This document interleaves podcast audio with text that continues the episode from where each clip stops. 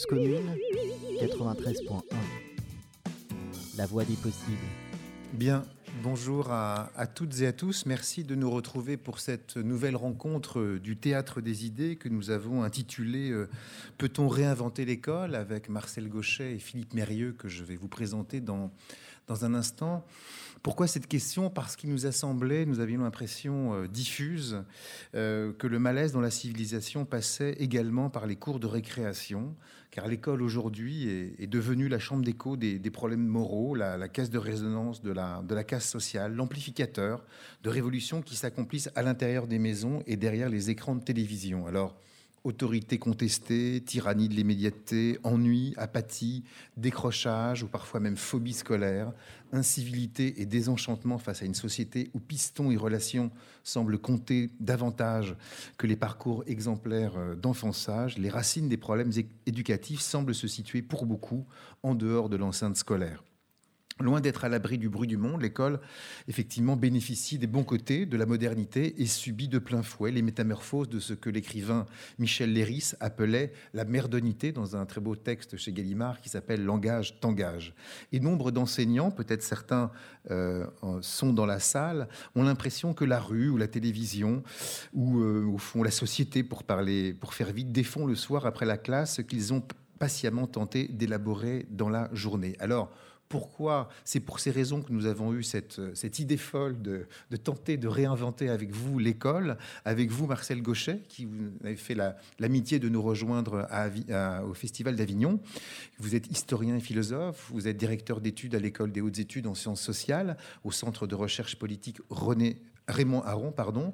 Vous êtes également rédacteur en chef de la revue Le Débat aux éditions Gallimard, que vous avez fondée avec Pierre Nora en 1980. J'ai d'ailleurs cité euh, hier, lors d'un débat avec euh, Sophie Ernst et Jérôme Clément, euh, le numéro du débat de, court de mai à août, particulièrement intéressant pour euh, les spectateurs du Festival d'Avignon, notamment, puisque vous êtes intéressé à la façon dont euh, la fiction se saisissait euh, de, de l'histoire, et notamment à travers des romanciers comme Jonathan Little ou Yannick Enel, dont Arthur Noziciel monte le Yann, le Yann Karski cette année au festival.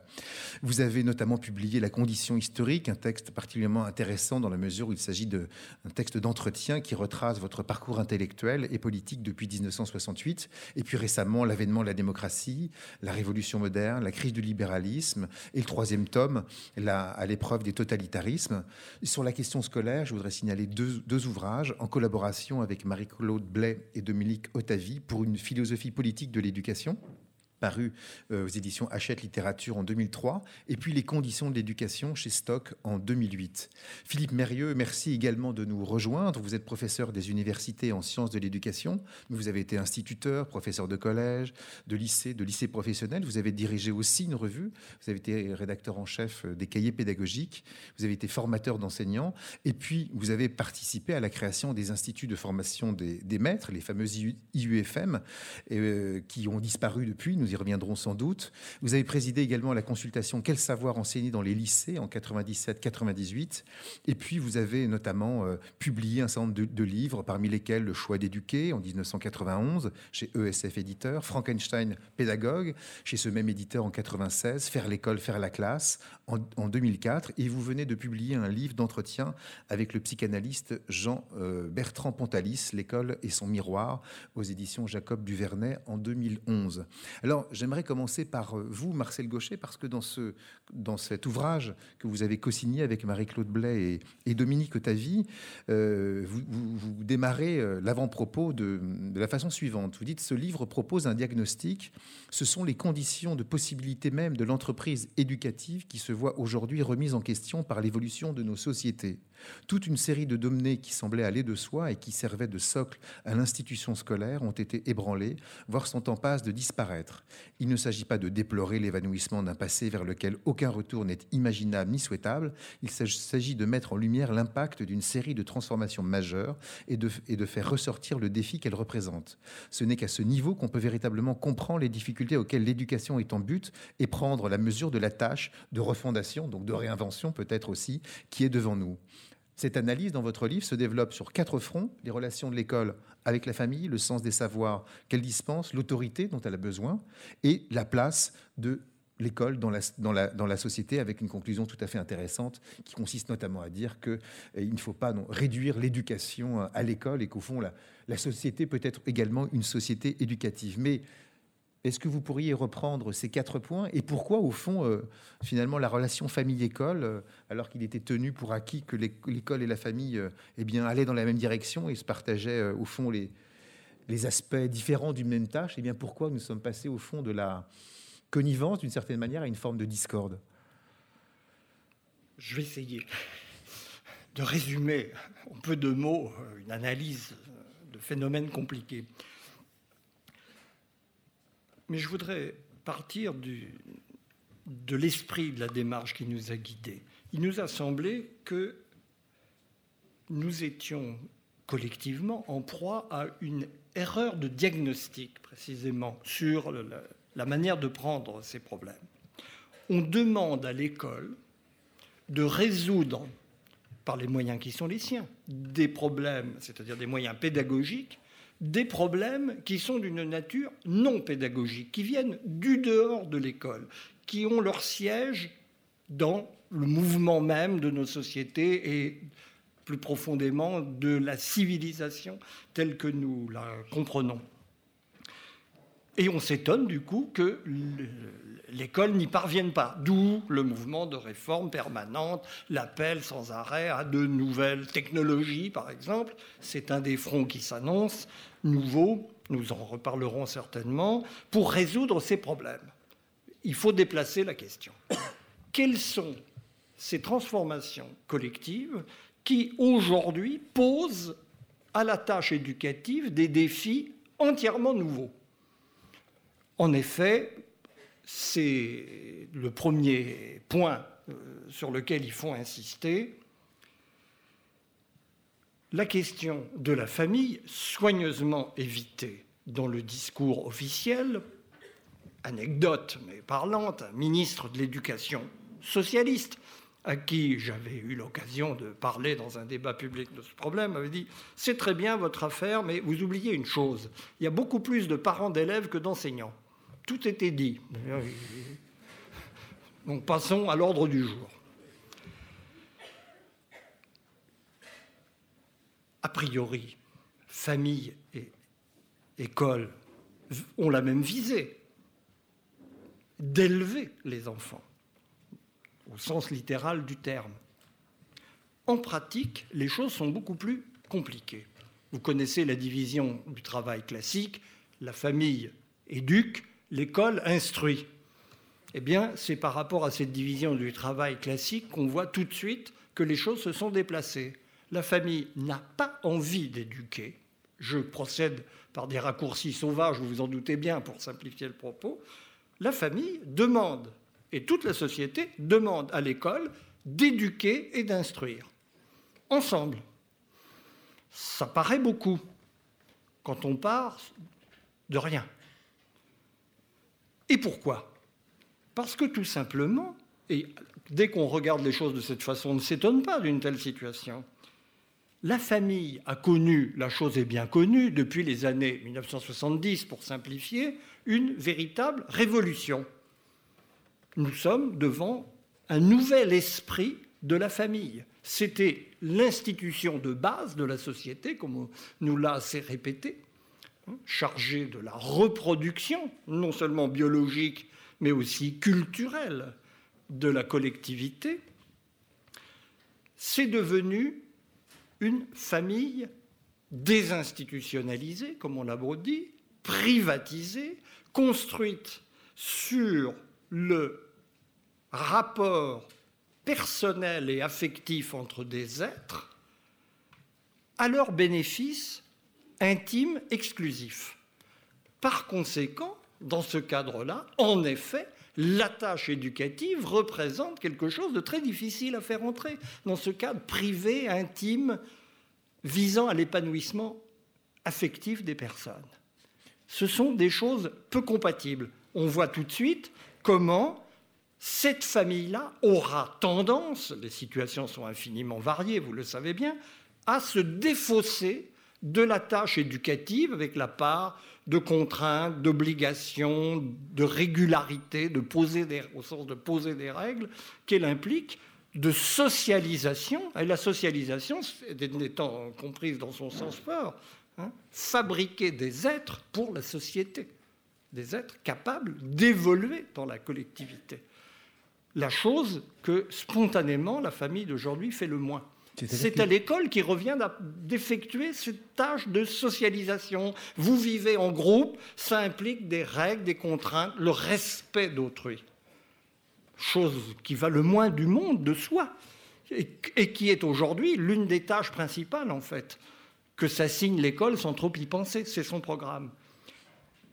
Et l'on peut poursuivre, en effet, c'est un aspect que je résume à très gros traits, on retrouve une situation absolument analogue sur des choses encore plus fondamentales.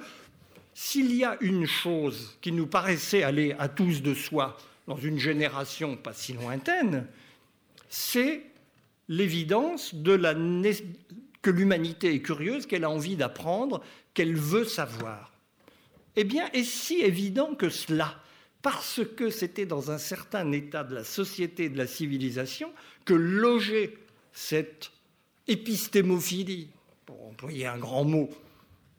Mais ce n'est pas une donnée de la nature, contrairement à tout en apparence. Quand vous vivez dans un environnement technique, la société du savoir, la société de la connaissance, où toute l'information du monde est quasiment à portée de la main, pourquoi se farcir la tête de choses encombrantes et parfaitement inutiles puisqu'on a accès immédiatement à elles par une opération technique élémentaire qui devient d'ailleurs le noyau dur de ce qu'on appelle apprendre à apprendre. Apprendre à apprendre, c'est apprendre à accéder au savoir là où il est, dont on n'a absolument plus besoin de se remplir la tête, même une tête bien faite selon le vieil euh, adage.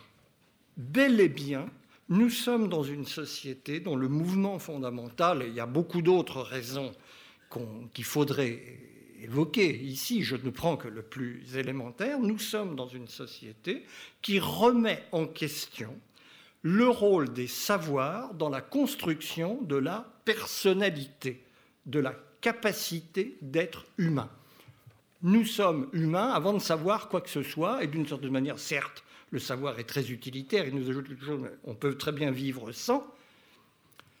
Nous sommes là à la racine d'un phénomène fondamental dont nous avons le témoignage quotidien, qui est le mouvement de déculturation je le dis dans un lieu où ça devrait porter de façon sensible, et de désintellectualisation de nos sociétés, qui fait que nous en avons l'attestation au jour le jour, nous avons l'impression de sociétés sans pilote.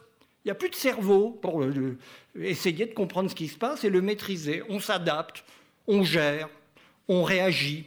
Toute opération qui suppose certes des savoirs au sens pratique du mot, utilitaire pour mettre de l'huile dans les rouages, réparer la mécanique là où elle défaille, mais en aucun cas n'exige une compréhension fondamentale de ce que nous vivons pour essayer de le maîtriser. Donc, bel et bien, c'est cette chose essentielle que l'éducation humaniste avait portée à un rang d'idéal qui a animé quelques siècles de notre histoire, qui est aujourd'hui remis en question dans ses bases.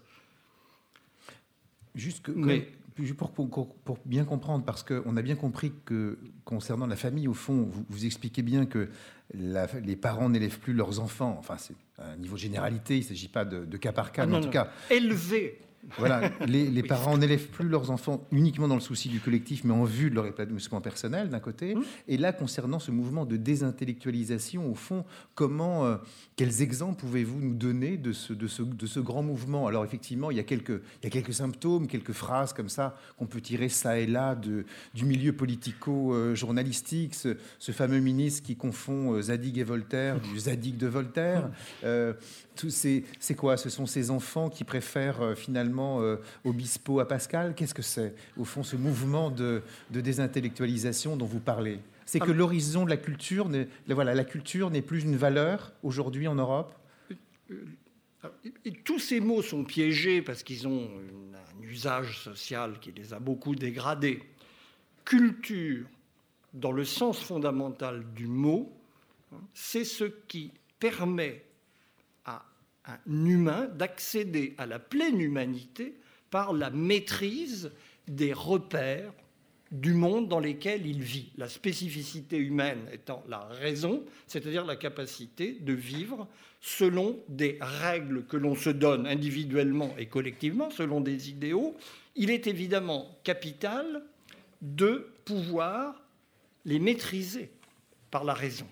C'est cela la tâche de l'école, qui est une tâche avant tout dans ce sens-là culturelle. Laissons de côté savoir.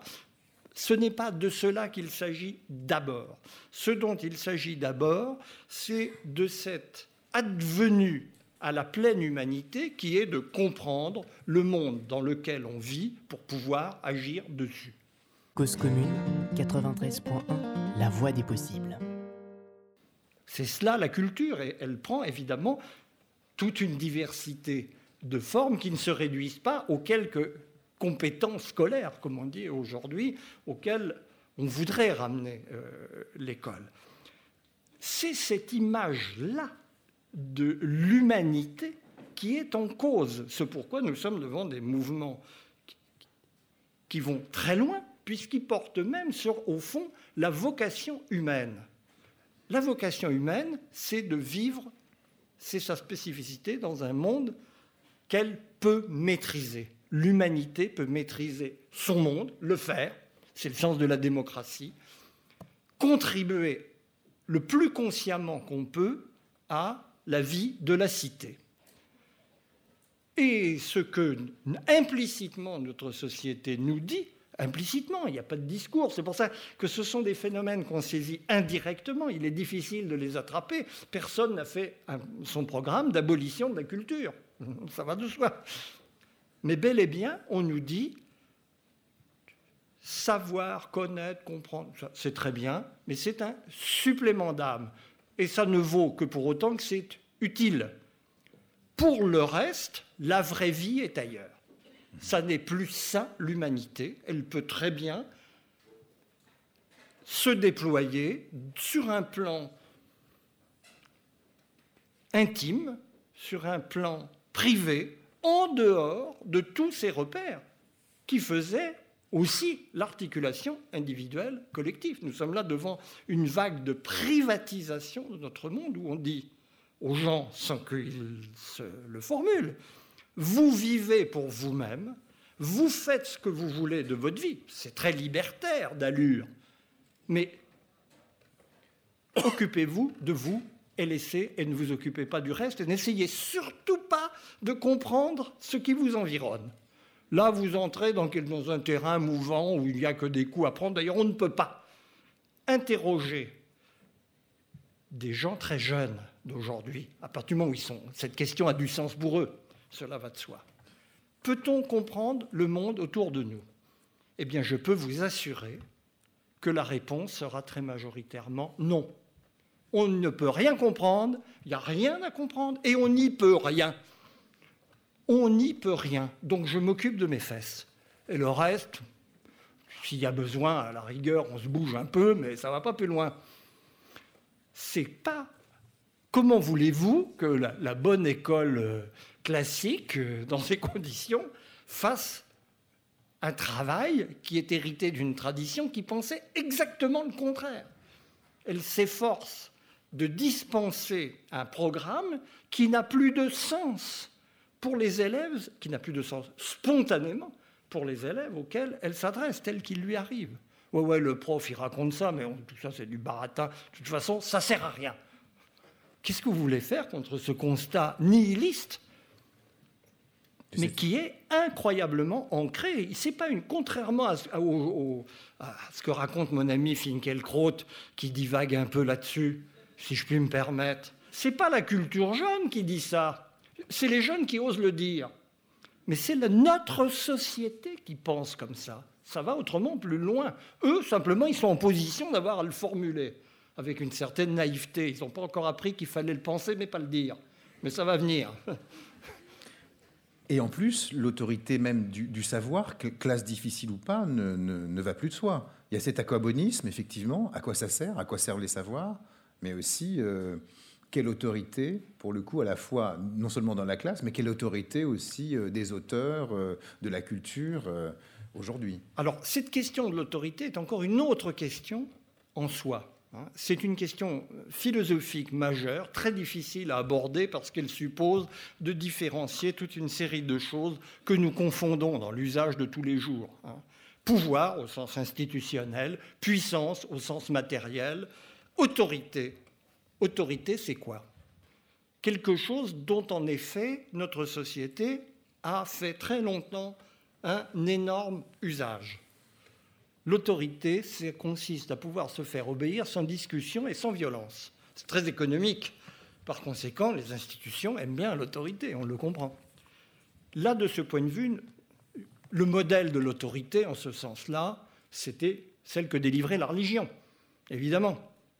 Les mystères de la foi vous échappent, vous obéissez, parce que nous, on sait mieux que vous. Il y a un clergé pour vous répondre aux questions qui vous tourmentent, et pour le reste, vous vous conformez à ce qu'on vous a appris. Ce type d'autorité-là s'est écroulé. Et c'est tant mieux. Personnellement, j'ai fait mes premières armes dans l'existence sous le signe de l'anti-autoritarisme. J'y reste tout à fait fidèle. Je n'obéis à personne euh, spontanément sur parole. Je préfère me fier à ma raison. Mais une fois qu'on a dit ça, la question commence. Elle ne se termine pas. Elle commence. Parce qu'en fait, l'autorité, c'est une dimension de la vie des sociétés humaines. Il faut distinguer totalement autoritarisme, ce qui a été ce modèle institutionnel d'inspiration religieuse relayé par les institutions de commandement dont l'armée était évidemment le modèle, hein, la maxime phare de la culture militaire française, Là, on comprend ce que c'est que l'autoritarisme. Chercher à comprendre, c'est déjà désobéir.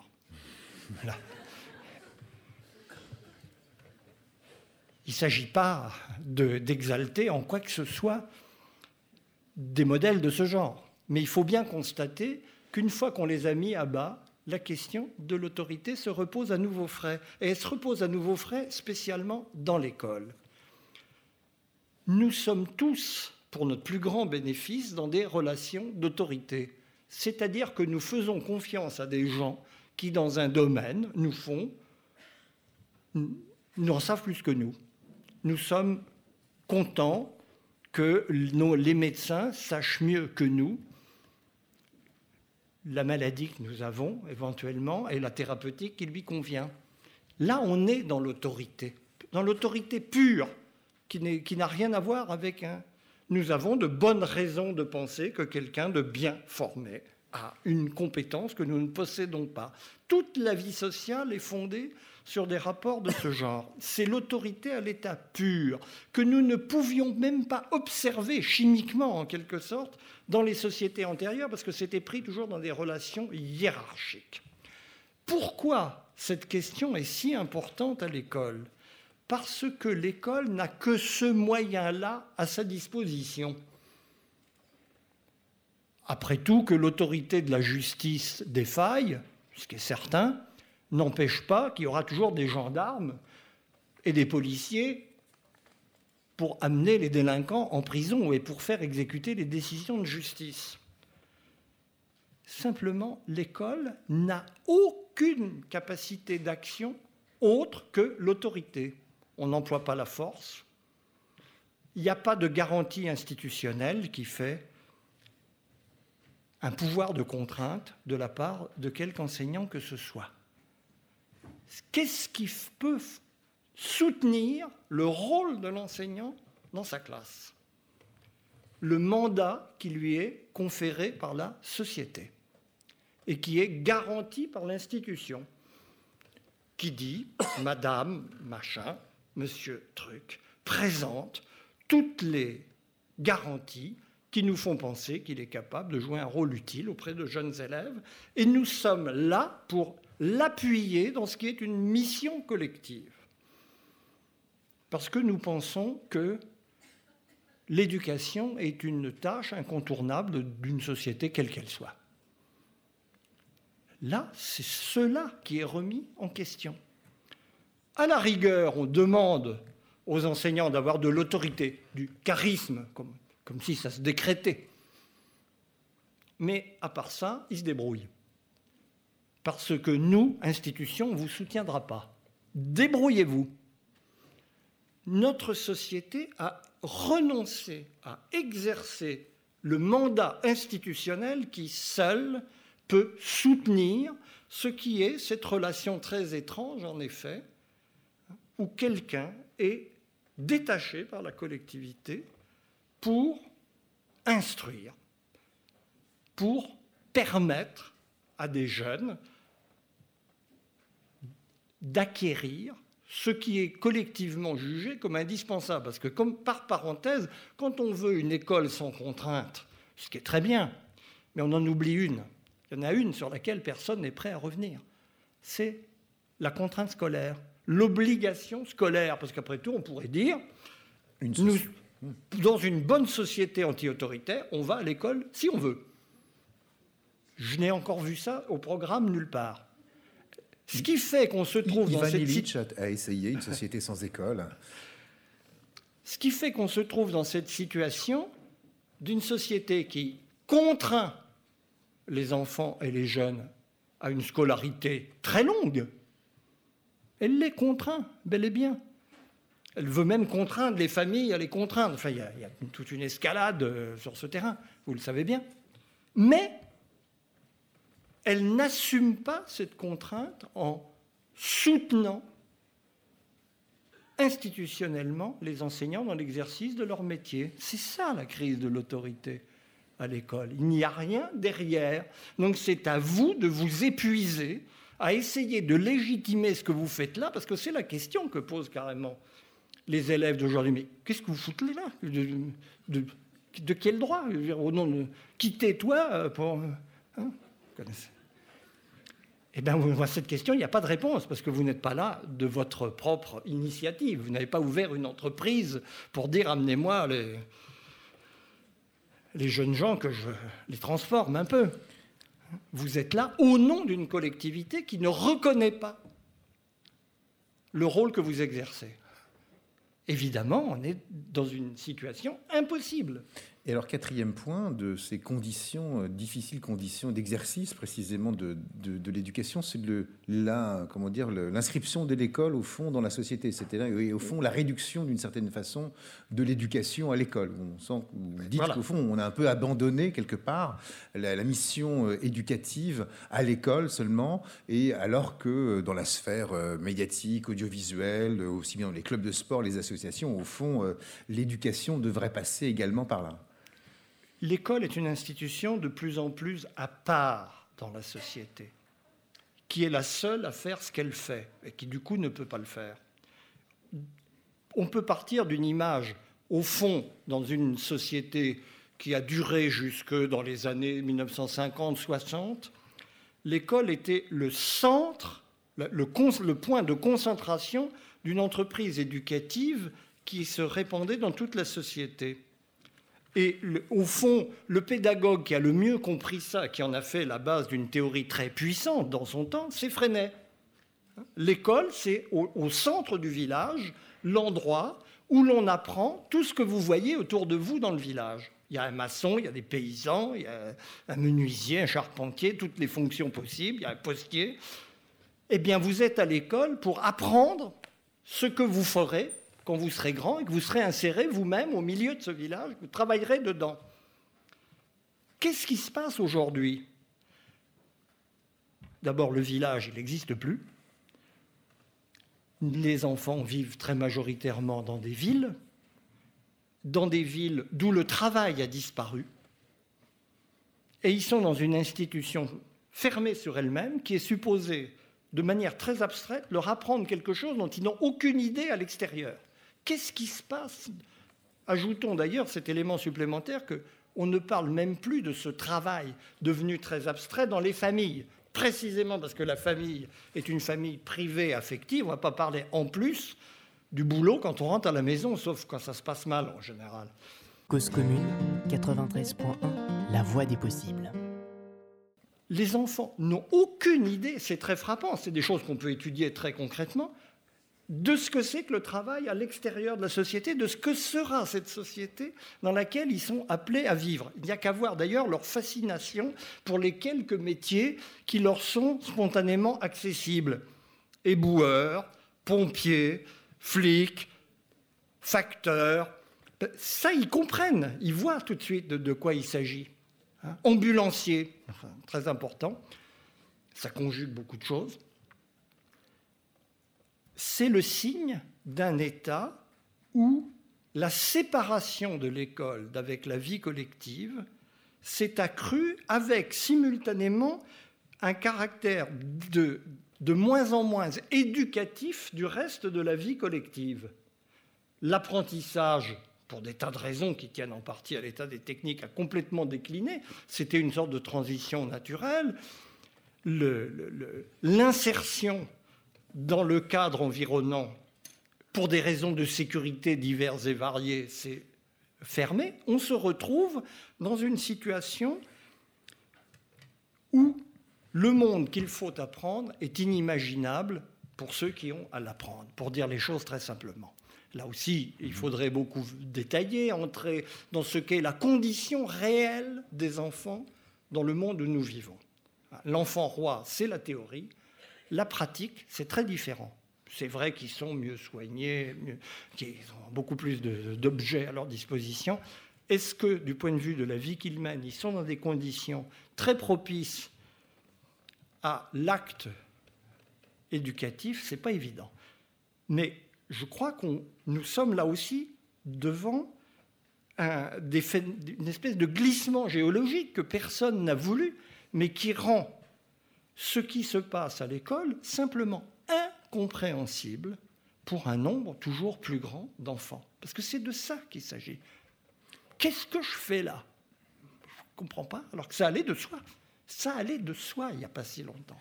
Ben, il faut... C'est toutes ces questions hein, face auxquelles nous nous trouvons, et j'en ai passé beaucoup au passage, qu'il nous faut retrouver et affronter sans compter que quelques recettes pédagogiques, même si elles sont bienvenues, pourront venir à bout de défis de cette ampleur. Alors justement, vous avez cité euh, Célestin Freinet, je vais passer la parole à Philippe Mérieux, bien entendu, pour savoir s'il partage d'une part le constat et si pour lui les conditions de l'acte pédagogique aujourd'hui sont, remises en cause précisément par l'évolution de cette société.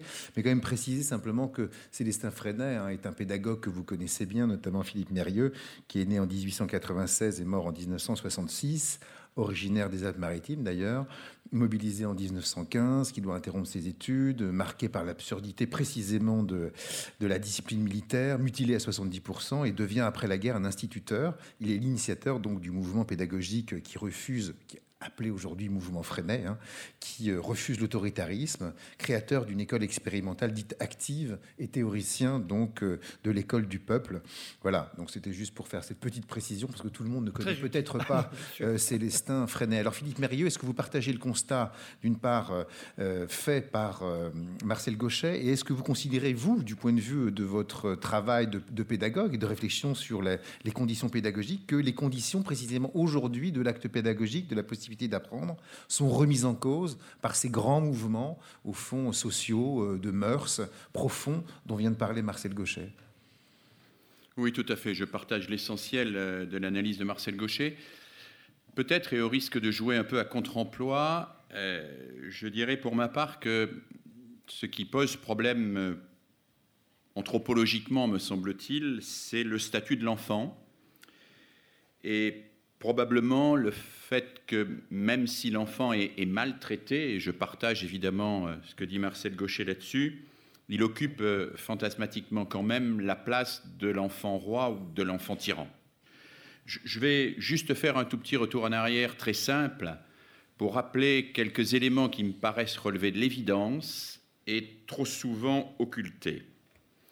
Nous sommes, me semble-t-il, la première génération au monde, dans la première société au monde, où l'immense majorité des enfants qui viennent sur Terre sont des enfants désirés, et où le recul de la mortalité infantile fait que quasiment tous les enfants qui naissent aujourd'hui en France font le bonheur de leur famille. Et rien que quand nous disons cela, nous disons quelque chose qui peut apparaître une banalité, qui est un renversement considérable.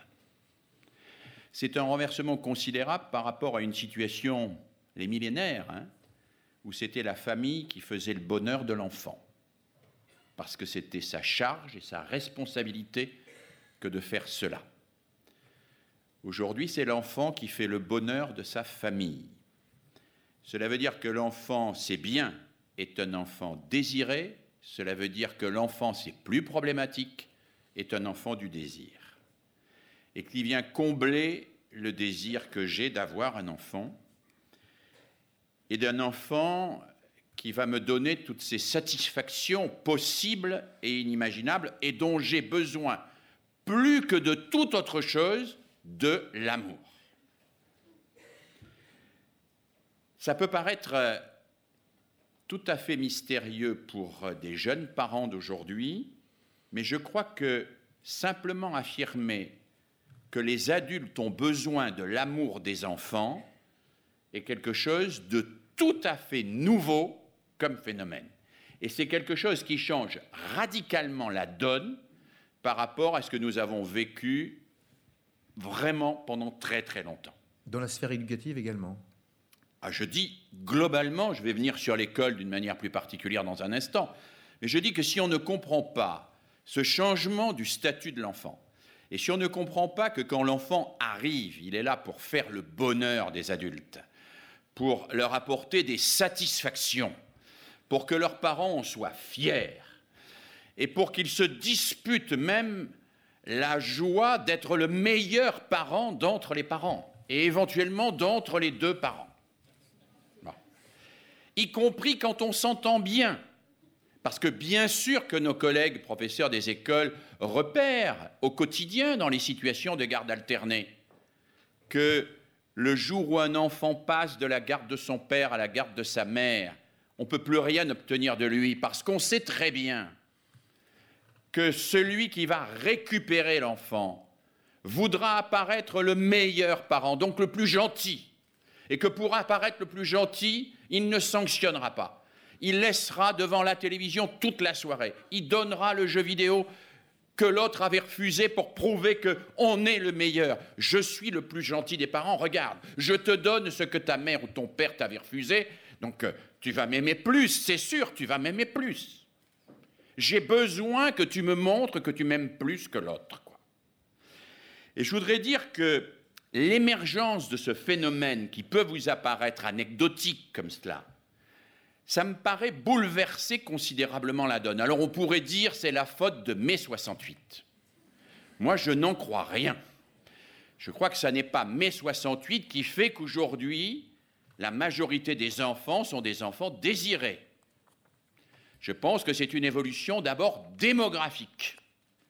Et je pense que tant qu'on ne regarde pas ce phénomène démographique sous l'angle purement démographique, comme le fait quelqu'un qui s'appelle Paul Lyonnais dans Le recul de la mort, avec une critique de Rousseau que je suis loin de partager, mais avec aussi des, points de vue que je trouve Paul très Lyonnais, il faut le rappeler, un sociologue qui d'ailleurs publie quelques textes dans le débat et Tout qui s'est intéressé que connais bien, je crois, aux jeux, aux modes, aux masses notamment. Euh. Tout à fait. Et qui a écrit un livre qui s'intitule Le recul de la mort, dans lequel il montre bien que le vecteur le plus intéressant pour lire l'histoire des sociétés depuis le XVIIIe siècle, c'est le recul de la mort, de la mortalité infantile, puis de la mort sous toutes ses formes, et aujourd'hui, dans le prolongement du recul de la mort, le fait que tous les enfants sont des enfants désirés, et que donc la société se réorganise complètement, et que le rapport entre les générations, mais le rapport même entre la vie et la mort, en est modifié.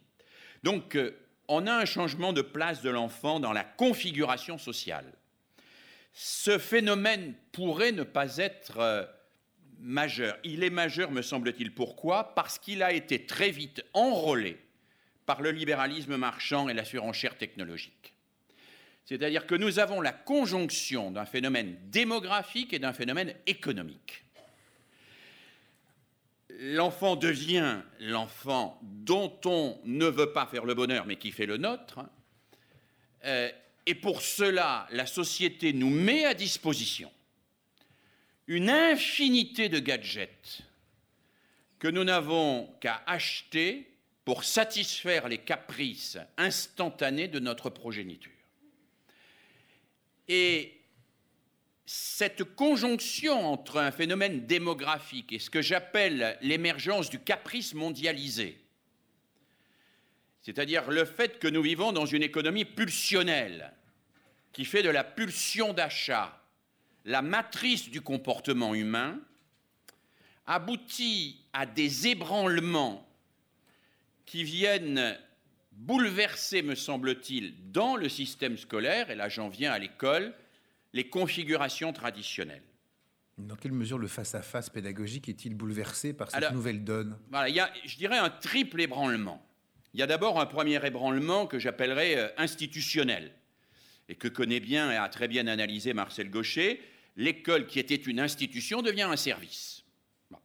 Elle était une institution, moi je suis rentré à l'école à peu près comme aujourd'hui, euh, je rentre dans un avion, c'est-à-dire que mes parents n'auraient jamais eu l'idée de dire à l'instituteur euh, qu'il faisait mal son travail, qu'il m'orientait mal, etc. Comme moi, je n'ai pas l'idée aujourd'hui dans un avion de frapper à la cabine de pilotage pour expliquer au pilote qu'il faut atterrir ici ou changer de fuseau. voilà. On rentre et on laisse faire. Bon, moi, je suis rentré... cas, ça pourrait être utile, Comment? utile dans certains cas. Mais hein, dans certains cas, ça pourrait. Moi, je suis rentré à l'école. Bon, je suis rentré dans une institution qui avait un pacte, en quelque sorte, avec la société civile, qui était un pacte de confiance réciproque. Mes parents auraient fait confiance à mon instituteur si mon instituteur leur avait dit que j'étais un, enfant débile et qu'il fallait euh, euh, me mettre en apprentissage à, à l'âge de 14 ans. À l'époque, c'était possible. Ils n'auraient pas contesté cela. Ce n'était pas discutable. Aujourd'hui, euh, nous voyons bien que cette désinstitutionnalisation, le fait que l'école ne soit plus l'objet de ce pacte de confiance avec la nation, fait qu'elle est devenue un service dans lequel nous nous promenons les uns les autres en quête du meilleur rapport qualité-prix pour nos propres enfants. Voilà. Donc euh, c'est une banalité que de dire que nous avons vu monter ce que René Ballion appelait déjà dans les années 1980 le consumérisme scolaire. Hein, Robert, Robert Ballion, un, sociologue de l'éducation. Robert Ballion, en 1980, je crois, à la date de la publication de Consommateurs d'école. Donc on va chercher dans une sorte de supermarché scolaire ce qui nous correspond le mieux. On se débrouille si on peut, comme on peut, en y mettant le prix éventuellement, en déménageant s'il le faut, en faisant pression sur les enseignants quand on n'est pas tout à fait content, en protestant auprès des uns et des autres, en considérant que si notre enfant est puni, soit c'est insuffisant, il faut le punir plus parce que le, professeur est trop laxiste, soit c'est injuste parce qu'il est trop répressif, qu'en général, ce n'est pas exactement ce qu'il faudrait, et on va lui expliquer ce qu'il faudrait comme type de punition. Et puis c'est la même chose d'une manière plus globale. Cette transformation de l'institution en service, on en reparlera peut-être, qui est très largement cautionnée aujourd'hui par la montée des indicateurs d'évaluation qui nous sont fournis de tous les côtés et qui ont simplement pour objet dans le grand supermarché scolaire non plus de nous garantir la qualité des produits mais l'exactitude des étiquettes. C'est-à-dire que l'État ne dit plus c'est bien ce qui se passe dans la classe, vous pouvez faire confiance, elle vous dit moi je vous donne une étiquette dont je vous promets qu'elle est exacte, si vous pouvez mettre le prix, vous mettez le prix, l'étiquette est fiable, c'est un bon établissement, c'est un mauvais établissement, mais c'est vous qui décidez de du produit que vous achetez, je ne garantis plus que l'exactitude de l'étiquette.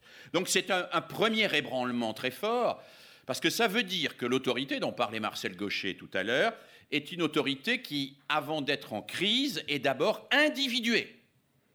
C'est-à-dire que le professeur n'avait d'autorité que l'autorité de son institution. Aujourd'hui, le professeur, quand il rentre dans une classe, l'autorité, ça n'est que la sienne, ça n'est plus celle de son institution. Et s'il y a crise de l'autorité, c'est d'abord parce qu'il y a individuation de l'autorité. Et que chacun doit à chaque instant refaire, pour reprendre le titre d'un livre que j'ai écrit, que vous avez eu la gentillesse de citer tout à l'heure, refaire l'école pour pouvoir faire la classe. Ébranlement institutionnel. Ébranlement que j'appellerais social. Pour ma part, après avoir quitté la direction de l'IUFM de Lyon, j'ai repris pendant quelques mois un CM2 dans une ZEP des pentes de la Croix-Rousse. Je n'avais pas enseigné une école primaire depuis déjà assez longtemps. Ce qui m'a frappé, c'est moins la baisse du niveau, comme on le dit, que l'extraordinaire difficulté à contenir cette espèce de cocotte minute hein, que représente une classe aujourd'hui. Cause commune 93.1 La voie des possibles. Les élèves ne sont pas de, en soi méchants, ils ne sont pas agressifs, sauf quelques-uns et dans des cas limites fort heureusement relativement rares. En revanche, pour reprendre ce qui se dit dans les salles de cours ou dans euh, les salles de professeurs, ils ne tiennent pas en place. Ils sont montés sur ressort. Ils sont totalement dans le pulsionnel en permanence, ce qui amène le professeur soit à passer son temps euh, à chercher à rétablir un cadre élémentaire, soit à pratiquer ce que j'ai appelé ici ou là la pédagogie du garçon de café, euh, c'est-à-dire à se déplacer de l'un à l'autre en permanence pour donner une consigne à l'un, pour répéter euh, un truc à l'autre, pour expliquer un truc à un troisième, pendant qu'il y a un quatrième enfant qui vous demande les choses, avec la quasi-impossibilité de donner une consigne collective, parce que si on ne va pas redonner à chacun la consigne pour qu'il l'entende et qu'il sache que c'est à lui, il pensera qu'elle ne s'adresse pas à lui, évidemment. Il faut aller servir chacun et on passe son temps à courir. On est vampirisé par une espèce de demande permanente d'adression à soi, d'interlocution individuée, qui, vous rend parfois complètement incapable de transmettre les savoirs que vous êtes censé précisément transmettre. Et beaucoup de collègues vivent euh, cette émergence d'une sorte de, de, de pulsionnel systématique dans la classe, avec des élèves qui, au fond, sont des élèves de la, et ce sont des banalités que je dis là, euh, de la civilisation du zapping, et au-delà de la civilisation du zapping, de la civilisation du caprice, il faut bien le dire, de cette civilisation où euh, euh, on change de, plan à la télévision toutes les dixièmes de seconde et où on ne donne pas la parole à un homme politique plus de 20 secondes au JT parce qu'au-delà, on suppose que le monde va s'ennuyer et qu'on ne va pas le regarder. Cette espèce d'accélération fantastique a déteint, bien évidemment, sur nos élèves et bien évidemment aussi sur nos étudiants. Et nous avons toutes les peines du monde aujourd'hui à effectuer ce qu'un philosophe un peu passé de mode, Gabriel Madinier, définissait comme étant euh, l'expression même de l'intelligence scolaire et qu'il appelait l'inversion de la dispersion. L'inversion de la dispersion, c'est devenu compliqué à gérer au quotidien. Et ça, nos collègues sentent cet ébranlement très fortement. Troisième ébranlement, c'est un ébranlement proprement pédagogique. Au fond, et Marcel Gaucher l'a évoqué, nous avons vécu sur une conception de l'école très largement stabilisée, pas seulement en Occident d'ailleurs, puisqu'on trouve chez un philosophe comme Ibn Khaldun au XIVe siècle une définition qu'on va retrouver quasiment à l'identique chez Comenius et qui sera reprise quasiment à l'identique euh, par Ferry et par Napoléon, chacun dans leur domaine, l'école primaire et les lycées, qui est une conception de la transmission fondée sur trois principes simples. La progressivité, on découpe les savoirs pour aller du plus simple au plus complexe, l'exhaustivité, parce que dans la vie réelle, les choses ne sont pas exhaustives, et comme le disait Comenius, le boulanger n'apprend jamais le vocabulaire du charcutier, il faut donc qu'il aille à l'école pour l'apprendre, c'est le principe d'exhaustivité et l'obligation d'apprendre, c'est-à-dire qu'à l'école, on ne peut pas s'en tirer sans apprendre. Le principe de l'école, c'est que c'est un lieu où l'on apprend.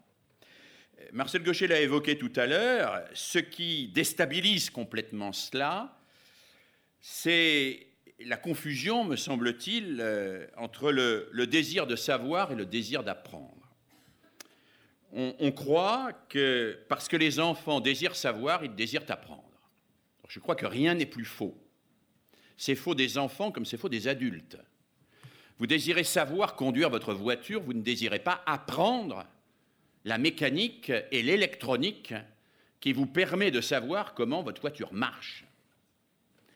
C'est-à-dire que tant qu'il s'agit de résoudre des problèmes empiriques du quotidien, se contenter de savoir va très bien. Et le progrès technique tout entier a pour objectif de vous permettre de savoir sans apprendre. Savoir sans apprendre. Pourquoi euh, Max est implanté Parce qu'on pouvait faire de l'informatique sans avoir appris l'informatique. Alors que sur les PC, il fallait taper euh, et faire des lignes. Bon, je fais de l'informatique sans connaître rien de l'informatique. Moi, quand j'étais petit, pour faire une photo nette, j'étais obligé de calculer le rapport entre la profondeur de champ et le diaphragme. Ce que même la dame qui est photographe professionnelle ici au premier rang ne fait pas. Hein, son appareil le fait, à sa place. Elle n'a pas appris à calculer le rapport entre la profondeur de champ et le diaphragme, mais elle n'est pas contrainte à faire de la trigonométrie à l'instant où elle prend euh, la photo cet après-midi. Ce qui ne lui empêche pas de faire de très belles photos, par ailleurs. Ce qui ne l'empêche pas de faire de très belles photos. Ce que je veux dire par là, c'est que cette confusion du désir de savoir et du désir d'apprendre fait que ce, dès lors que l'on s'adresse dans cette espèce de massification à laquelle nous avons assisté, on n'y reviendra pas parce que ce n'est pas notre objet, mais qui, depuis les années 50 jusqu'aux années 70, a fait exploser l'enseignement secondaire français? Dès lors que l'on s'adresse, on s'adresse à des gens qui désirent savoir, mais qui ne désirent pas nécessairement apprendre, et qui, qui plus est, ne savent pas le plaisir qu'il y a à apprendre, et qui ne se doutent pas le moins du monde qu'apprendre peut être une occasion de jouissance,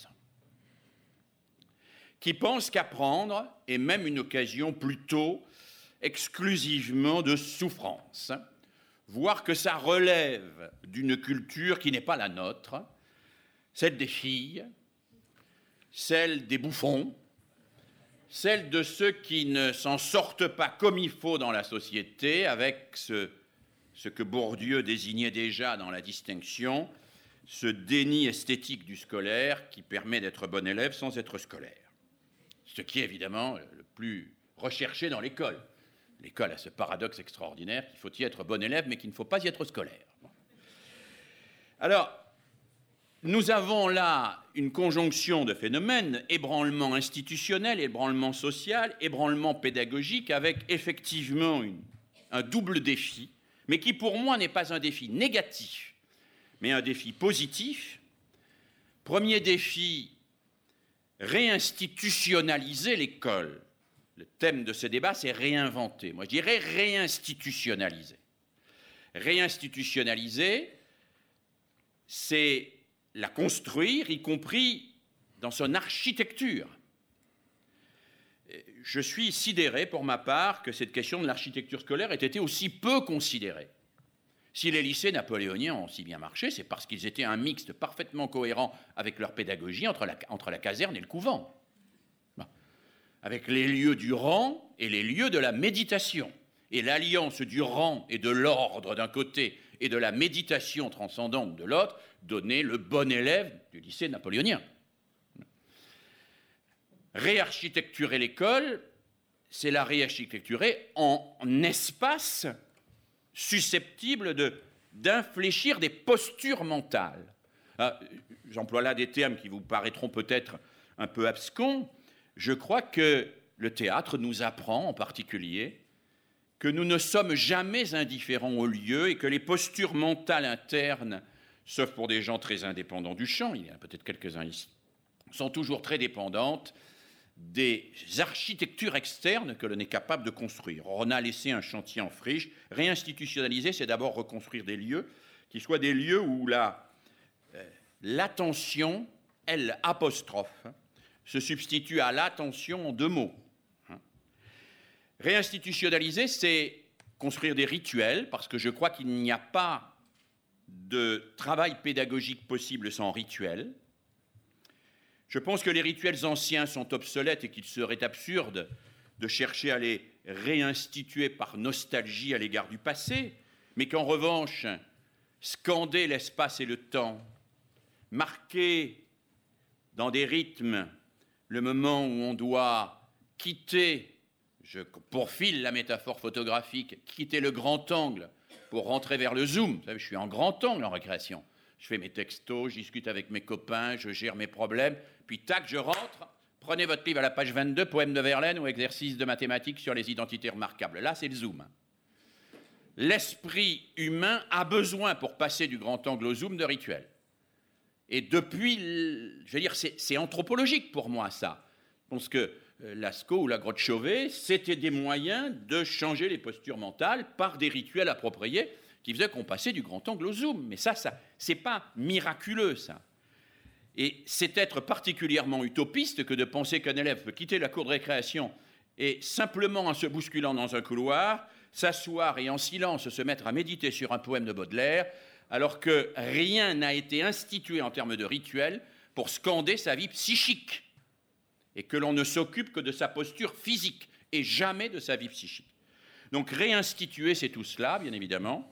Et puis je dirais, la deuxième chance que nous avons pour réinventer l'école, c'est de, retrouver, alors je vais peut-être un peu engager le débat plus loin, retrouver le plaisir de l'œuvre. De l'œuvre contre le savoir immédiat et utilitaire dont parlait Marcel Gaucher tout à l'heure. Je crois qu'au moment où précisément l'école ne peut plus répondre sur le à quoi ça sert, elle doit en profiter pour dire ça sert à rien. Mais vraiment, ça sert à rien, Victor Hugo. Mais c'est un plaisir extraordinaire si vous rentrez dans Victor Hugo. Et même Einstein, ça sert à rien. Et même les identités remarquables et Thalès, ça sert à rien. Mais comprendre Thalès, c'est vraiment extravagant. Et si je suis capable d'expliquer Thalès, ou d'expliquer Cantor, ou d'expliquer euh, pourquoi euh, la planisphère de Mercator est faite de cette manière et pas d'une autre, et de faire pétiller les yeux des élèves qui se disent Bon sang, mais c'est intéressant cette histoire. Alors là, je crois que j'aurais trouvé quelque chose d'à la fois euh, qui transmet, qui émancipe à la fois, parce que ça me renvoie à, cette capacité fondatrice qu'a, à mon avis, l'école à construire, qui est la capacité de penser. Euh, et alors je m'arrête là, mais ça veut dire que on ne peut pas réduire l'enseignement scolaire à une somme de compétences mécaniques. Ça veut dire que si c'est bien l'intelligence et l'accès à l'œuvre dans ce qu'elle me permet de jouissance mentale et de capacité psychique de m'approprier les choses qui est au cœur de l'école, ça veut dire que la réussite de l'école et la réinvention de l'école, mais je sais que là nous divergeons un peu avec Marcel Gaucher, c'est d'abord une affaire de pédagogie. Alors précisément, Marcel Gauchet, vous dites dans votre livre Conditions de l'éducation qu'il faut exactement, euh, comme le dit d'une certaine manière Philippe Mérieux, au lieu de pleurer sur un âge perdu, euh, il convient de redonner à la question euh, pourquoi la littérature, justement, toute sa mesure, et plutôt que d'osciller entre le c'était mieux avant, la massification, le collège unique, etc., etc., et le fameux et pourtant, ils lisent, le niveau monte. Il s'agit d'apporter un nouveau sens aux disciplines enseignées, puisqu'aujourd'hui, vous vous l'aviez expliqué, la connaissance, le savoir, la culture ne font plus rêver. Alors, quels sont, selon vous, à l'heure où nous passons aujourd'hui un petit peu de la connaissance aux compétences, avec ces fameux livrets de, compétences qui, arrivent maintenant dans, l'école, avec des, modes d'évaluation européens, euh, mondiaux, euh, qu'on appelle PISA. Enfin, je vous avais travaillé sur ces, questions-là. Au fond, comment précisément euh, réinventer l'école Quels sont, selon vous, les leviers qui permettraient de le faire? Réinstitutionnalisation, par exemple? Ritualisation? Pédagogie? Pourquoi pas? Avant de venir à l'examen de, de, ces questions, je crois qu'il faut partir d'un principe général. Oui, l'école est à réinventer. Je suis très convaincu que dans quelques décennies, nos problèmes euh, paraîtront très loin au regard de ce qu'on aura su mettre en place, si tout se passe bien. c'est pas l'avenir n'est pas déterminé par rapport aux, questions hein, inextricables dans lesquelles nous barbotons aujourd'hui. L'école est à réinventer. La question, c'est le comment. Ce dont je suis sûr, c'est qu'elle ne le fera pas toute seule dans son coin, avec l'aide de quelques spécialistes, comme on est prêt à le lui déléguer. Ah oui, après tout, oui, il faut des réformes, soit là-dessus tout le monde est en gros d'accord.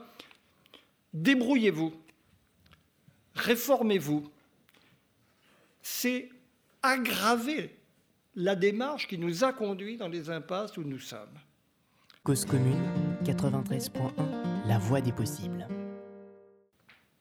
la société se défaussant sur ce qui ne mérite en effet plus le nom d'institution éducative. Là, je suis tout à fait d'accord avec ce que disait Philippe Mérieux. notre société se défausse de ce problème dont elle ne veut pas connaître. Au fond, bah oui, c'est un domaine de spécialité comme un autre, aux spécialistes de se débrouiller pour nous trouver des solutions qui nous épargnent d'avoir à y penser. En aucun cas, le problème éducatif ne peut avancer dans ces conditions. Le préalable, c'est la prise en compte politique, je ne parle, pas de la prise en compte par les partis politiques dans leur programme, la prise en compte de ces problèmes, le fait de les assumer collectivement, de leur donner leur place. C'est une affaire qui concerne au plus haut point la vie publique et l'avenir que nous pouvons imaginer pour nos sociétés. À de certains égards, une des questions majeures pour repenser cet avenir qui nous fait si cruellement défaut par ailleurs. Vous dites même qu'il est urgent, au fond, de porter les questions éducatives devant le Parlement, ce qui, a été qui a été le cas, mais il y a très longtemps, en 1902, lorsqu'il fallait effectivement au sujet de, des grandes réformes de l'enseignement secondaire. Mais finalement, au fond, euh, très peu de discussions politiques ont lieu en France autour de l'éducation, sur le fond, sur le contenu même, au fond, des réformes, des programmes. Bien euh, entendu, c'est un problème d'experts. On n'arrête pas de nous le répéter. Oui, ce l'est pour partie quand il s'agit de définir une architecture scolaire. Ce pas les parlementaires qui vont dire ce qu'il faut faire. Encore que, ils peuvent élaborer un cahier des charges. Voilà. C'est en amont. Après, il y a une mise en musique, une orchestration pratique, que, le travail politique se situe. C'est une question qui engage l'avenir de nos sociétés et ne peut être traitée qu'à ce niveau comme une responsabilité collective qui concerne tout un chacun parents d'élèves ou pas. Ce n'est pas le sujet, parce que la culture du consommateur, c'est de dire c'est un problème entre les syndicats, le ministère, les experts et les parents d'élèves. Ils se débrouillent. Pour le reste, ce n'est pas notre problème. Si, c'est au plus haut point notre problème. En examinant sur le fond les questions qui se posent. Je crois que tant qu'on n'aura pas fait cette euh, reconsidération globale, on n'avancera à rien. Et malheureusement, j'en ai peur, on y viendra, dans la logique de notre société, le jour où les incidences économiques de la situation actuelle du système d'enseignement arriveront sur la place publique, c'est-à-dire quand il sera trop tard quand il y aura à relever un défi majeur, parce qu'il ne faut pas croire, tout ça va a déjà des effets, et eh bien des effets par exemple de délocalisation. Pourquoi l'Asie est si populaire auprès de nos chefs d'entreprise? Posez-vous la question. Pas simplement parce que la main-d'œuvre y est pas chère, parce que la main-d'œuvre présente certains canons d'employabilité, comme on dit en termes savants, devinez ce que ça recouvre qu'on trouve difficilement dans nos contrées. D'ores et déjà, la question est posée, mais elle risque de l'être, et c'est évidemment la pire manière de l'envisager. Nous avons le choix entre le déterminisme économique et la liberté politique. Il faut prendre une option. C'est la responsabilité collective. Alors après, en effet, je crois que nous sommes devant un champ très largement ouvert à aborder dans un esprit d'imagination et dans un esprit de réflexion, car il y a énormément de domaines sur lesquels nous ne savons rien. Ce que Philippe Mérieux évoquait à propos du rituel témoigne que je crois très juste. Une société, c'est précisément un appareil à gérer des transitions, des rites de passage, par exemple. On passe d'un statut à un autre. Ça ne va pas de soi. Ça suppose un certain acte symbolique collectif par lequel vous êtes investi d'une nouvelle place, d'un nouveau rôle, de nouvelles obligations, de nouvelles responsabilités. C'est vrai pour les élèves. Mais que savons-nous de toutes ces choses? Nous le devinons empiriquement par le fait que des pédagogues avertis sont capables de l'observer, d'en mettre la nécessité, mais sur le fond, nous ne savons rien. Que savons-nous de ce que veut dire apprendre? À peu près rien, en réalité. Nous passons d'une manière absurde du rat de laboratoire cher aux à la psychologie expérimentale, qu'on appelle pompeusement cognitive aujourd'hui, nous passe à ce qui intéresse les employeurs, c'est-à-dire les compétences, hein, dans la classification euh, en vigueur dans euh, les administrations d'aujourd'hui. Mais entre les deux, l'essentiel, c'est-à-dire l'acte d'apprendre, et apprendre, c'est autre chose que savoir, c'est autre chose que connaître, qui est le modèle obsédant sur lequel on nous ramène toujours. Parce que ça, on sait, il y a des institutions scientifiques, nous avons des chercheurs qui pratiquent la connaissance. Simplement, la connaissance, c'est ce qui commence quand on a appris. Et apprendre est la partie obscure de l'affaire. C'est ce qui vient en amont. Et c'est ce qui fait le plus problème aujourd'hui. En réalité, prenons les choses les plus simples. Lire, écrire, compter, ça paraît d'une trivialité, d'une banalité.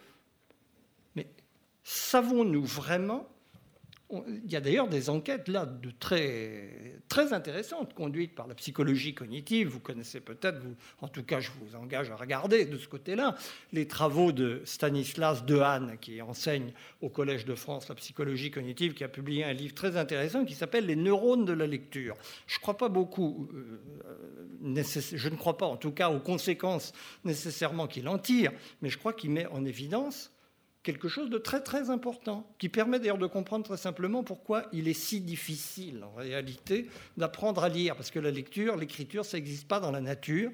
Il a fallu que nos cerveaux déplacent une partie de neurones qui n'étaient pas du tout faits pour ça, pour acquérir la possibilité de lire, qui est une opération mentale très complexe et qui n'est pas dans la nature de notre cerveau, qui n'a pas été programmé pour ça.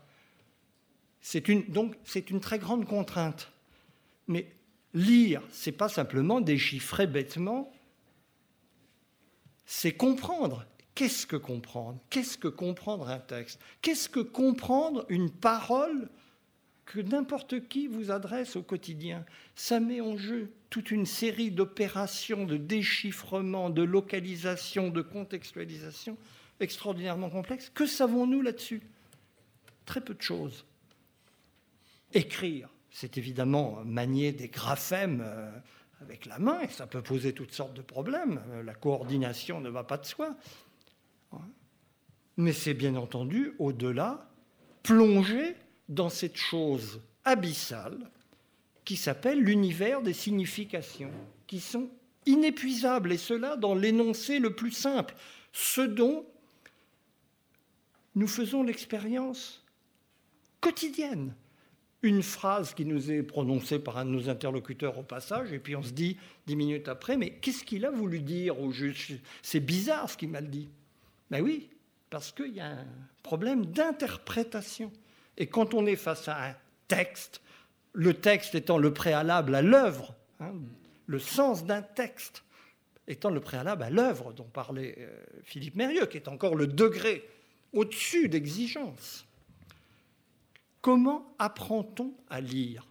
Qu'est-ce que ça veut dire au juste? On le fait empiriquement, et en le faisant empiriquement, ça veut dire une chose très simple. Ça veut dire que les uns réussissent spontanément, on ne sait pas pourquoi, et qu'aux autres, on ne sait pas leur apprendre.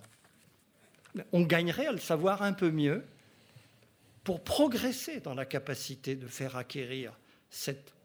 Alors là, pour le coup, compétence dans le vrai sens du mot. Et compter, n'en parlons pas.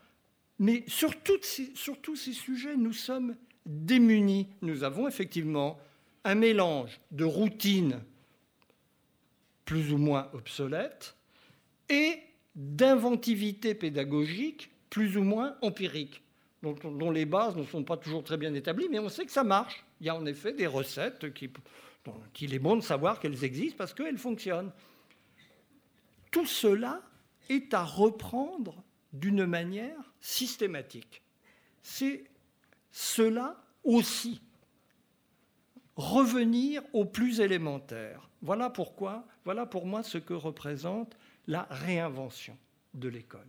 Alors pour vous, Philippe Mérieux, cette réinvention, par, passe également par euh, le recours, d'une certaine manière, à quelques figures de la tradition pédagogique, de tous ces pédagogues qui, de Janus Corzac à euh, Maria Montessori, de Célestin Freinet à Fernand Deligny, ont rêvé, ou même euh, Ivan Illich, ont rêvé soit des, des sociétés sans école, créer des établissements différents, imaginer d'autres façons d'émanciper les enfants, qui ont inventé des, des écoles ouvertes aux choses de la vie, sensibles aux inégalités, aux fragilités, attentives au rythme de chacun et soucieuses de ne pas réserver le savoir à, quelques-uns. Pour vous, quand même, cette réinvention de l'école passe par aussi par l'examen, certes critique, et les, usages, au fond, de cette gigantesque boîte à outils que représentent, selon vous, euh, les penseurs, les figures de la pédagogie.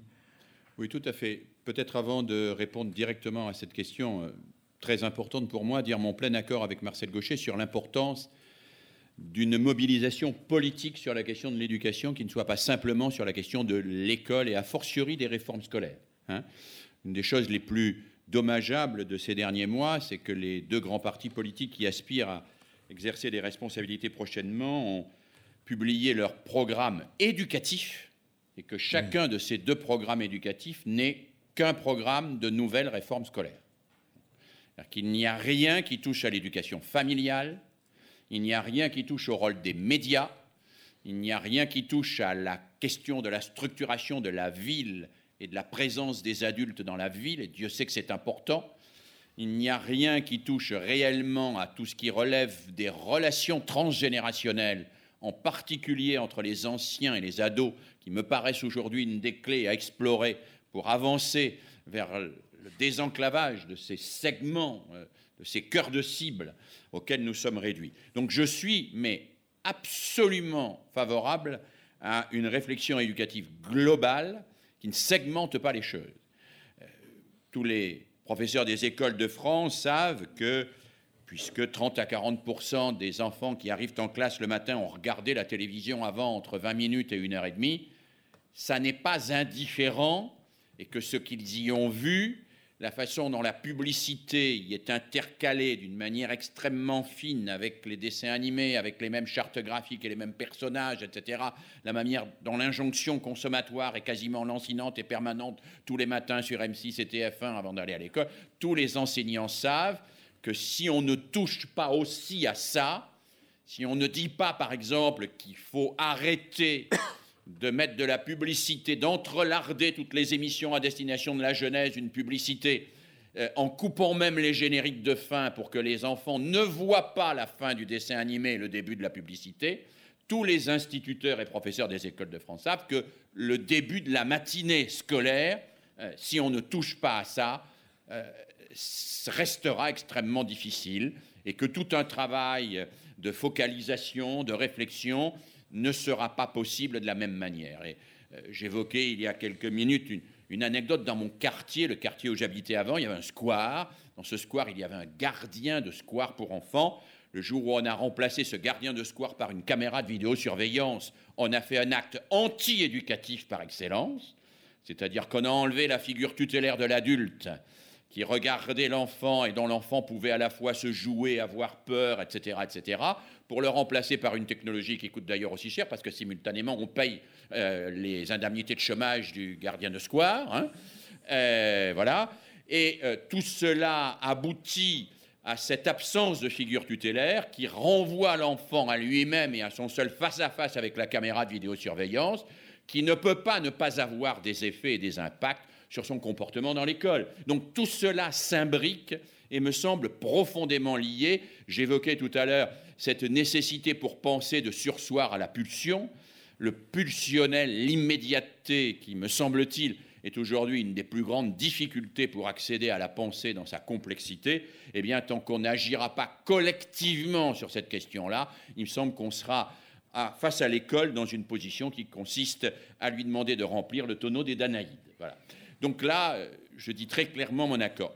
Sur la question des grandes figures, euh, et sur la question de ce qu'a dit Marcel Gaucher, moi, là, je suis un peu en désaccord avec lui.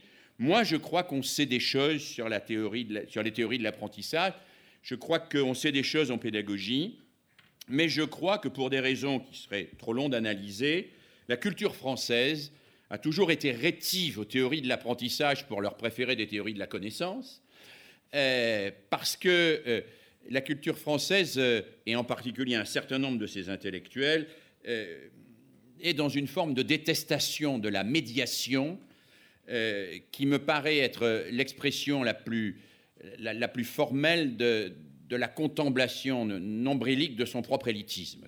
C'est-à-dire, puisque moi, j'accède au savoir sans médiation, je ne vois pas pourquoi les autres auraient besoin de médiation. Donc le savoir est à lui-même sa propre médiation. Donc il n'y a que des théories de la connaissance, il n'y a pas besoin de théories de l'apprentissage. Donc il y a eu des théories de l'apprentissage, même chez un certain nombre, je dis même, excusez-moi, monsieur Gaucher, euh, y compris chez un certain nombre de grands philosophes. Je pense que par exemple, Bergson a une théorie de l'apprentissage et pas seulement une théorie de la connaissance. Bon, euh, et qu'on pourrait y regarder, et qu'il y a un certain nombre de choses à regarder c'est un certain nombre de philosophes, mais il y a aussi en pédagogie, et là je rejoins tout de suite la, question de, Nicolas Truong, des travaux sur l'apprentissage qui me paraissent extrêmement élaborés. Alors le problème, c'est que la culture pédagogique a été en France mise sous le boisseau, y compris, je le dis, au sein de la section dans laquelle j'enseigne les sciences de l'éducation, hein, euh, où on peut parfaitement obtenir un master de recherche sans savoir ni qui est Herbart, ni ce qu'a apporté Makarenko à l'histoire des euh, idées éducatives. Cause commune, 93.1, la voie des possibles. Euh, cette, euh, cette, espèce de, sous-estimation de la tradition pédagogique, nous en payons le prix aujourd'hui. Et nous en payons le prix, je crois, d'une manière lourde. Alors ça ne veut pas dire pour autant qu'il faut prendre les textes pédagogiques que vous évoquiez de Kortchak ou, euh, de Montessori au pied de la lettre. Euh, Montessori a eu le malheur d'écrire un livre qui s'intitule Pédagogie scientifique. Elle aurait mieux fait de se casser la plume ce jour-là. Euh, sa pédagogie est tout sauf scientifique. Et d'ailleurs, il n'y a pas de pédagogie scientifique. Bon, je crois que nous serons d'accord là-dessus.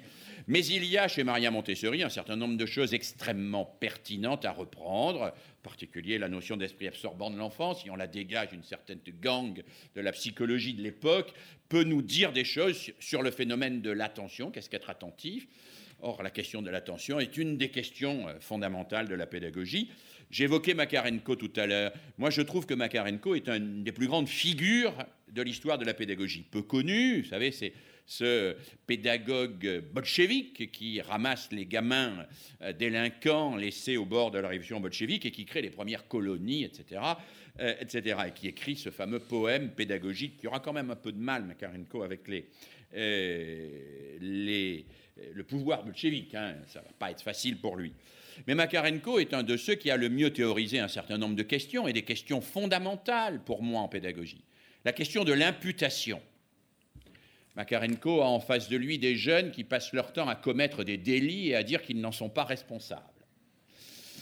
Ils sont quasiment bourdivins ou bourdieusards avant la lettre. Ils sont victimes de la violence symbolique de la société, donc on ne peut pas leur imputer leurs actes.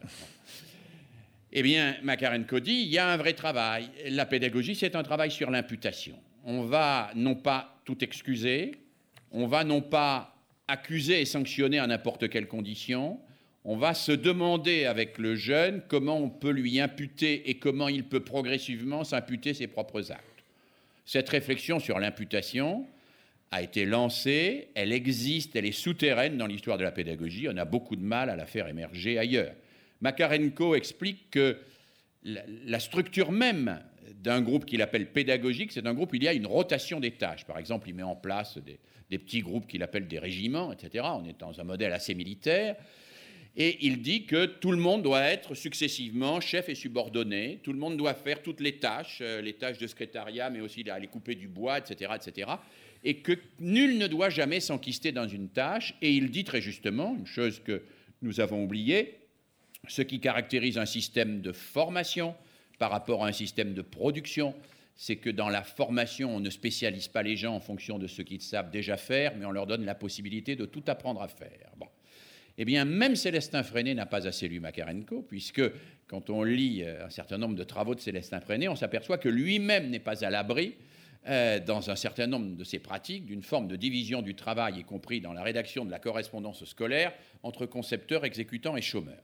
Et qu'il lui faut aller rechercher chez Baden-Powell, qui mine de rien est un grand pédagogue, euh, il lui faut aller rechercher chez Baden-Powell le système des brevets pour introduire les brevets obligatoires qui lui permettent de compenser l'insuffisance euh, de la division du travail et les dérives de la, division du travail.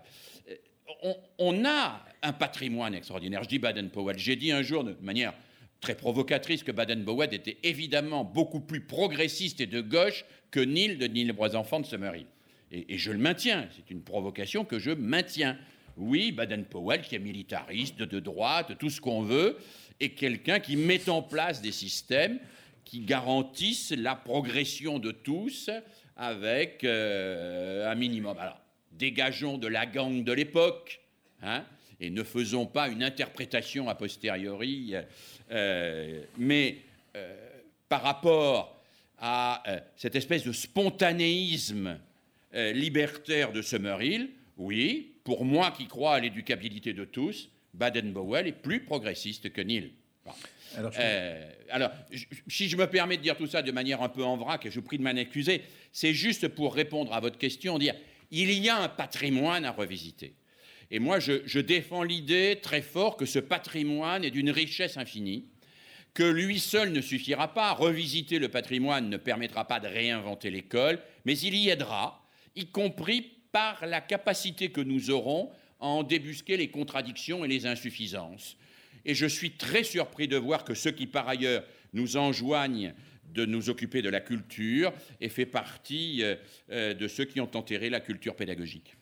Alors, euh, Marcel Gauchet, est-ce que vous pensez qu'il a précisément la culture pédagogique? Parce que vous avez, ce, qui ce vous caractérise tous les deux, alors que vous on aurait pu penser que vous apparteniez à des euh, mouvances très différentes, ce qu'on a appelé les, républicains d'un côté, les pédagogues de l'autre. Au fond, vous avez cherché précisément à, dépasser cette opposition entre les partisans, on va dire, de, la transmission des savoirs, qui s'opposeraient à ceux, au fond, euh, qui privilégieraient les, les savoirs de la transmission. Alors, que vous qui vous intéressez à des, finalement, à des, pédagogues, notamment un grand pédagogue américain qui s'appelle euh, John, euh, John Dewey, qui s'est intéressé euh, à l'école, qui pensait que l'école démocratique, au fond, devait reposer sur l'expérience de la démocratie à l'école, qui a fait, au fond, des grandes réformes de la, de, inspiré en tout cas les grandes réformes de la, de la, des États-Unis après-guerre, auxquelles s'est opposée d'ailleurs de manière assez virulente Anna Arendt dans un texte sur, sur la, la crise de l'autorité précisément. Est-ce que vous pensez qu'il faut donc réinventer l'école à partir des questions au fond essentielles,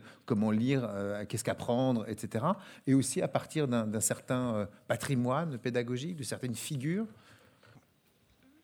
je, ne reviens pas sur cette question euh, pédagogues et républicains qui me semble heureusement derrière nous et personnellement, j'ai toujours travaillé à la dépasser, justement en pensant que cette question avait la vertu de mettre le problème dans l'espace public, mais qu'elle était intellectuellement funeste et qu'il fallait à partir de là arriver à des positions plus compréhensibles.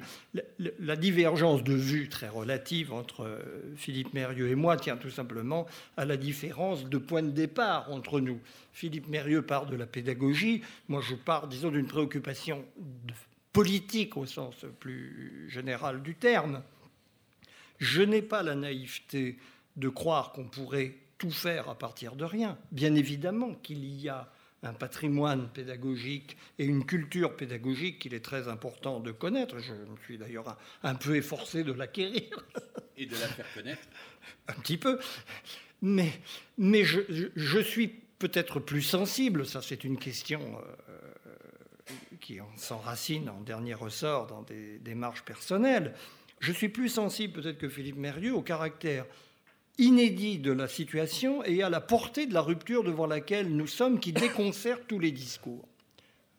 Aucun discours aujourd'hui n'est immédiatement en prise sur la réalité scolaire. Dès que nous nous confrontons à cette question, nous avons toujours l'impression que nous sommes très en retard par rapport à ce qui se passe. C'est cela qui me rend euh, sensible à l'urgence qu'il y a à reprendre les choses à la base, à partir des questions apparemment les plus élémentaires, mais qui sont en vérité les plus décisives. Je voudrais, euh, si vous me permettez, évoquer très vite deux questions que nous avions prévues dans notre petite préparation de mentionner, qui étaient derrière un peu des choses que nous avons dites l'un et l'autre et qui me semblent très importantes à évoquer très vite, en deux mots.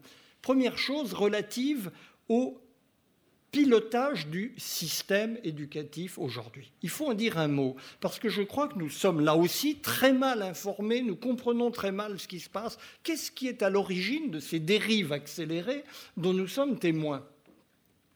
Pour partie, un changement de cadre de définition des politiques éducatives. Elles ont quitté l'échelon où nous avions l'habitude de les saisir et où nous continuons d'ailleurs d'en imputer la responsabilité. C'est le ministre de l'Éducation qui est supposé porter euh, la charge de ce qui se passe. En fait, ça n'est plus du tout en réalité à ce niveau-là que ça se passe. Nos les forces véritables, la force, mentionnons-la, c'est pas le chef d'orchestre clandestin, c'est pas de cette façon que les choses se passent, mais la force déterminante dans le pilotage des systèmes éducatifs occidentaux aujourd'hui, c'est la division éducation de l'OCDE. Celle qui a mis en place ce système d'évaluation qu'on appelle PISA, dont on nous rebat les oreilles euh, périodiquement en nous expliquant d'ailleurs qu'on est sous-performant et que donc des réformes scolaires s'imposent de toute, urgence. On y est, c'est le programme qu'évoquait Philippe Mérieux à l'instant.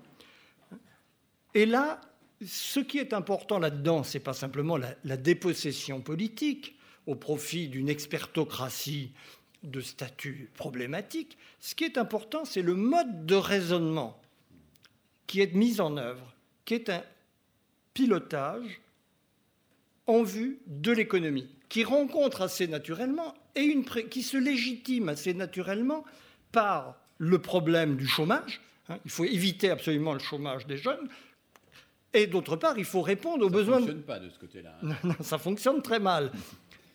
Et d'autre part, aux réquisitions d'employabilité des entreprises. De tout, du système du travail et de la production.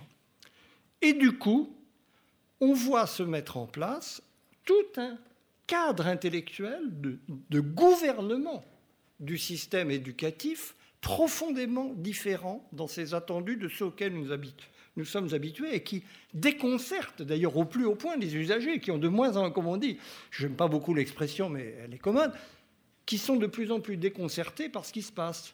Qu'est-ce que des parents d'aujourd'hui peuvent comprendre au livret de compétences majestueusement institué au niveau du collège et qui est supposé introduire une autre manière d'évaluer les performances scolaires.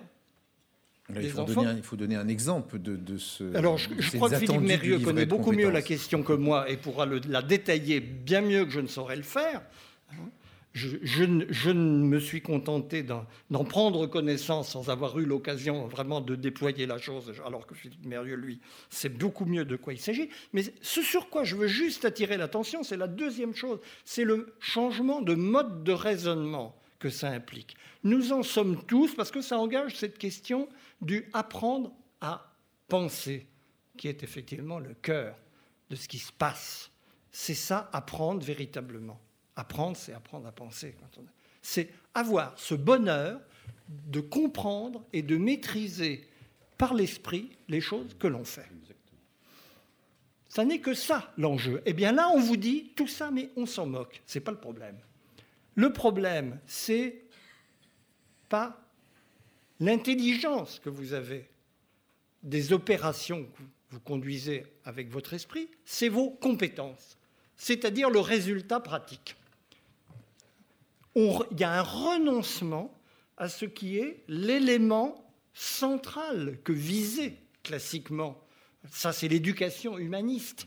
Hein, dans, dans, toute sa tradition et ses contradictions, quelles que soient les écoles, la vision des choses, là-dessus, on se retrouvait. L'objet, c'est de former des esprits qui maîtrisent les opérations qu'ils effectuent. Eh bien là, on leur dit, c'est pas important. Nous, c'est pas notre problème. Ce sont des compétences que nous allons objectiver. Hein, et ça veut dire qu'il faut remplir la bonne case. Point. Si vous ne savez pas pourquoi, c'est pas grave. Le tout, c'est que vous évidemment. et c'est un changement de philosophie dont les conséquences sont gigantesques. Mais je crois que ça, mériterait. Alors, un petit éclaircissement sur ce livret de compétences et précisément sur euh, ce passage des, connaissances aux compétences. Nous, sommes euh, dans l'éducation et dès qu'on touche à la pédagogie devant des, renversements étonnants.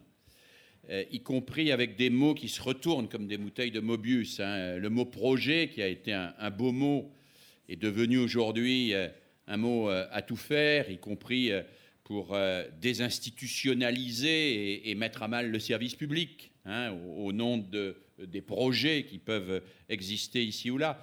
Le mot compétence fait partie de ces termes qui, dans un premier temps, ont pu être des termes porteurs euh, d'un certain volontarisme pédagogique. C'était un mot qui était fait pour lutter, euh, quand il a été introduit en pédagogie dans les années 50, contre une sorte de psychologie des dons. Euh, affirmer on peut acquérir une compétence, c'était dire ça n'est pas inné, et nul n'est condamné à ne pas savoir faire cela. Et donc ça a porté à ce moment-là de l'espérance. En plus, le mot compétence a pu avoir différentes significations. Je ne vais pas rentrer ici dans la superposition de ces significations. Aujourd'hui, il est utilisé d'une manière massive dans ce qu'on appelle des référentiels de compétences. Et il me semble que nous sommes là, à notre insu, devant une espèce de changement de paradigme, à la fois de, euh, du système d'évaluation, du système de pilotage, mais de fait aussi du système d'apprentissage. Parce que ce qu'on évalue finit par piloter la manière dont on apprend et ce qu'on apprend. Cause commune 93.1 La voie des possibles. Et je crois que cela est préoccupant. Pour faire gros, pour dire les choses d'une manière vraiment très rapide, pour moi, comme pour la plupart des pédagogues, aucun savoir ne se réduit à la somme des compétences nécessaires pour le maîtriser, pas plus qu'aucun métier ne se réduit à la somme des compétences nécessaires pour l'exercer. Autrement dit, dans un métier, il y a des compétences. Pour être professeur, il faut savoir faire ceci, ceci et cela. Mais être professeur, ça n'est pas juxtaposer des compétences, c'est les ressaisir dans une forme d'intentionnalité qui est aussi un rapport au monde et qui est porteuse de quelque chose euh, que l'on peut appeler, selon sa famille idéologique, une vocation, un projet, une mission, euh, ou tout ce que vous voulez. Eh bien, de la même manière, si je prends par exemple l'acte d'écrire, ça a été dit tout à l'heure et c'est un point que j'ai pour ma part un peu travaillé. L'acte d'écrire, l'entrée dans l'écrit. Moi, je ne sépare pas l'entrée dans la lecture et dans l'écriture, je parle d'entrée dans l'écrit et je pense qu'il faut réussir à marier en permanence l'apprentissage de la lecture et de l'écriture. C'est un autre débat qu'on ne va pas aborder aujourd'hui. L'entrée dans l'écrit et dans l'écrit euh, traditionnel, je peux l'aborder sur l'angle des compétences compétences scripturales, compétences orthographiques, compétences grammaticales, etc., etc. Toutes ces compétences font-elles la capacité d'entrer dans une culture lettrée? Je ne le crois pas.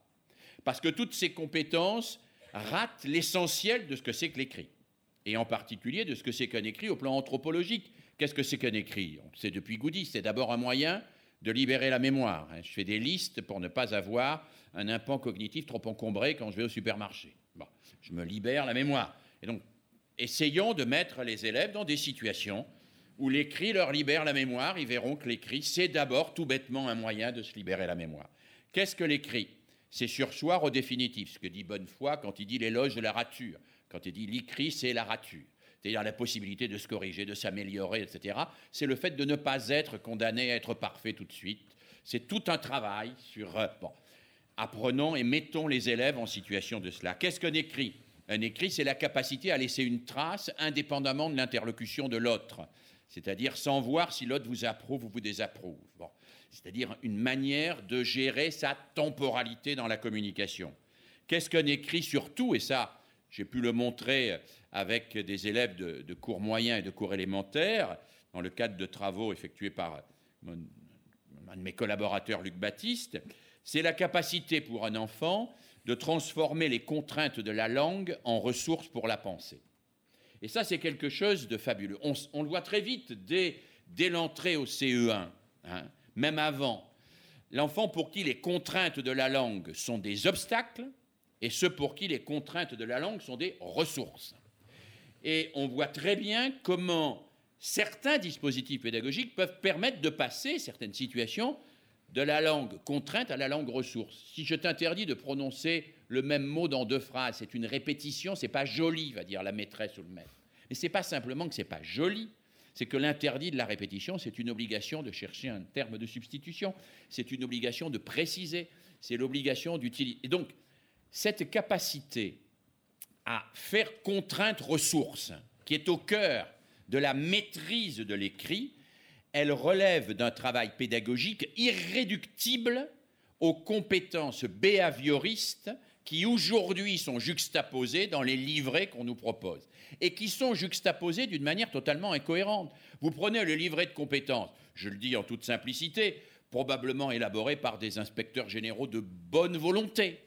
Il ne s'agit pas de euh, les suspecter ici de malveillance, mais néanmoins, quand vous juxtaposez la compétence savoir faire preuve de créativité, et puis la compétence savoir attacher une pièce jointe à un courriel, et que vous les ajoutez, et que vous dites il a 60% des compétences requises, quelle signification ça a? Surtout quand vous avez savoir faire preuve de créativité, acquis en voie d'acquisition, pas acquis.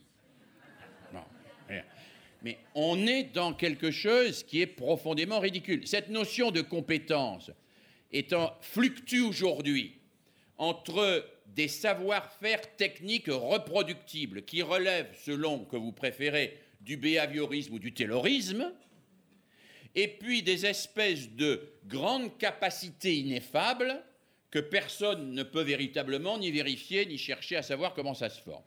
Et avec ça, on vous fait des référentiels qui ont simplement pour objectif, à mon sens, d'atomiser la notion même de culture dans ce qu'elle a de porteur, de fort, et de faire perdre de vue ce que Marcel Gaucher a défini tout à l'heure comme étant au cœur du projet de l'école, qui est la capacité de penser. Moi, je crois que penser ne se réduit pas à une somme de compétences, de la même manière euh, qu'aucun métier ne se réduit à une somme de compétences, et qu'entrer dans une œuvre, ce n'est pas une somme de compétences. Euh, et, nous avons aujourd'hui, beaucoup plus forte à mon avis que la ligne de clivage qui était évoquée par Nicolas Truong et Marcel Gaucher entre pédagogues et républicains, que je crois moi aussi un peu passée, même si elle a eu des vertus à un moment de, faire émerger des problèmes, et je suis d'accord là-dessus, nous avons aujourd'hui des lignes de clivage beaucoup plus, à mon avis, significatives. C'est est-ce que l'école va être assujettie à cette logique behavioriste, qui est une logique à terme de la marchandisation que euh, le pédagogue brésilien Paulo Freire a dénoncé depuis belle lurette quand il parlait de pédagogie bancaire? C'était ça qu'il dénonçait déjà. Hein.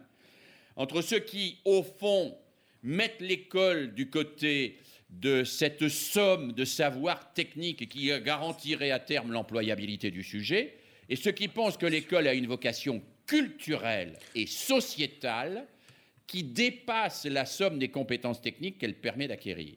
Et, et, je crois qu'il y a là un vrai enjeu de société et que c'est un enjeu qui mériterait réellement, alors pour le coup, euh, un débat démocratique. Et sur ce plan-là, je eh partage totalement le diagnostic de Marcel Gaucher. Eh bien déjà, merci euh, Philippe Mérieux et Marcel Gaucher pour ces premiers éclaircissements. Et nous allons passer au, débat, je ne sais pas s'il est démocratique, mais en tout cas, avec... Euh,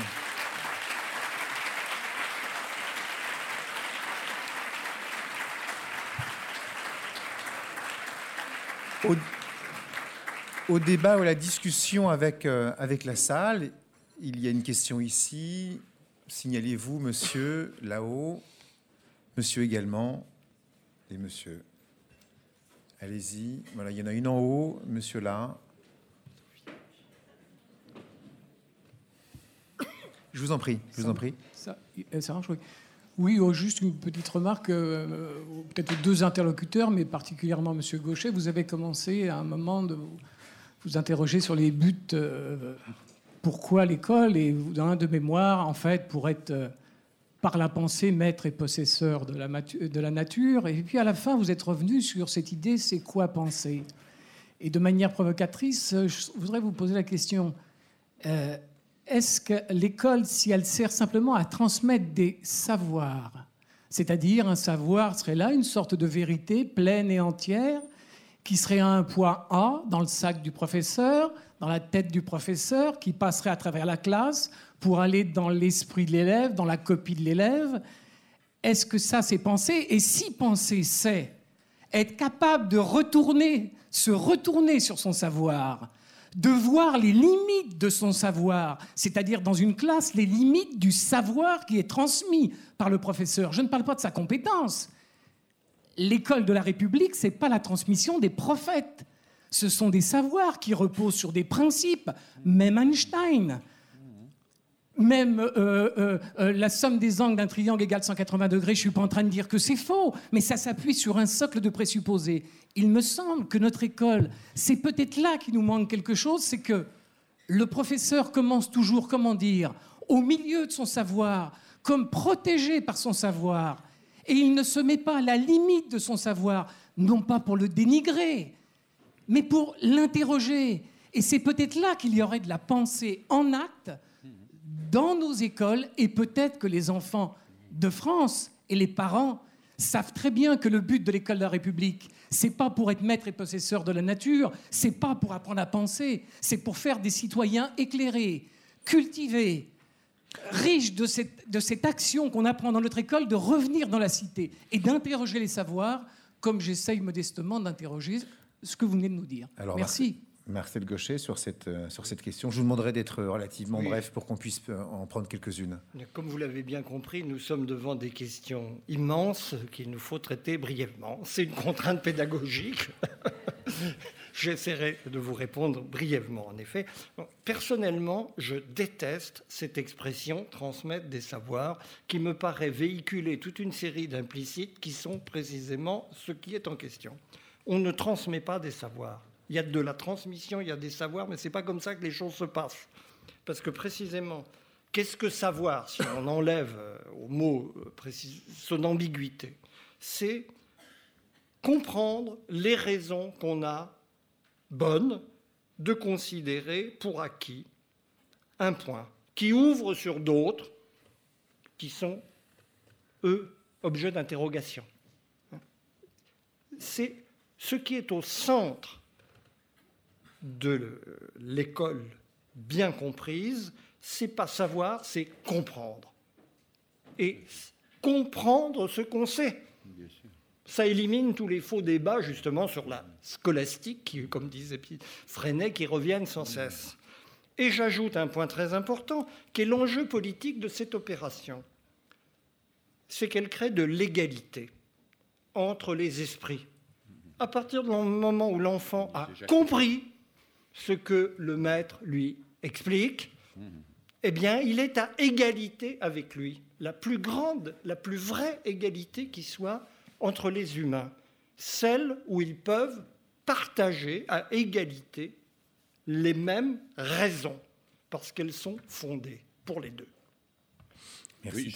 Oui, très Juste rapidement. euh, cet hommage à Jacques Otto de la part de Marcel Gaucher est, est très, très beau. Euh, juste euh, dire que ce qui se transmet aussi, c'est ce que porte le maître, je veux bien assumer ce terme, dans son propre rapport au savoir. Est-ce que son rapport au savoir est lui-même exigeant? Est-ce qu'il a dans, dans la manière d'enseigner cette exigence de rigueur, de rigueur, de justesse, de précision, voire de vérité? On peut utiliser le mot vérité ici. Ou est-ce qu'il est dans un rapport que j'appelais bancaire tout à l'heure C'est-à-dire qui transmet des savoirs fossiles que lui-même ne réinterroge pas? Et je crois que les élèves, dès les plus petites classes et jusqu'au plus haut niveau de l'université, savent bien identifier ce qui leur transmet un rapport au savoir qui est un rapport exigeant, euh, où d'une certaine manière le maître est chercheur dans son propre savoir à l'instant même où il l'énonce, parce que sa manière de l'énoncer est en permanence en quête de la précision, de la rigueur et de la mobilisation de l'autre, et ceux qui, au contraire, euh, transmettent des savoirs au sens où l'expression, je la désapprouve aussi, euh, en imaginant qu'il s'agit effectivement euh, d'une transmission de liquide entre des vases.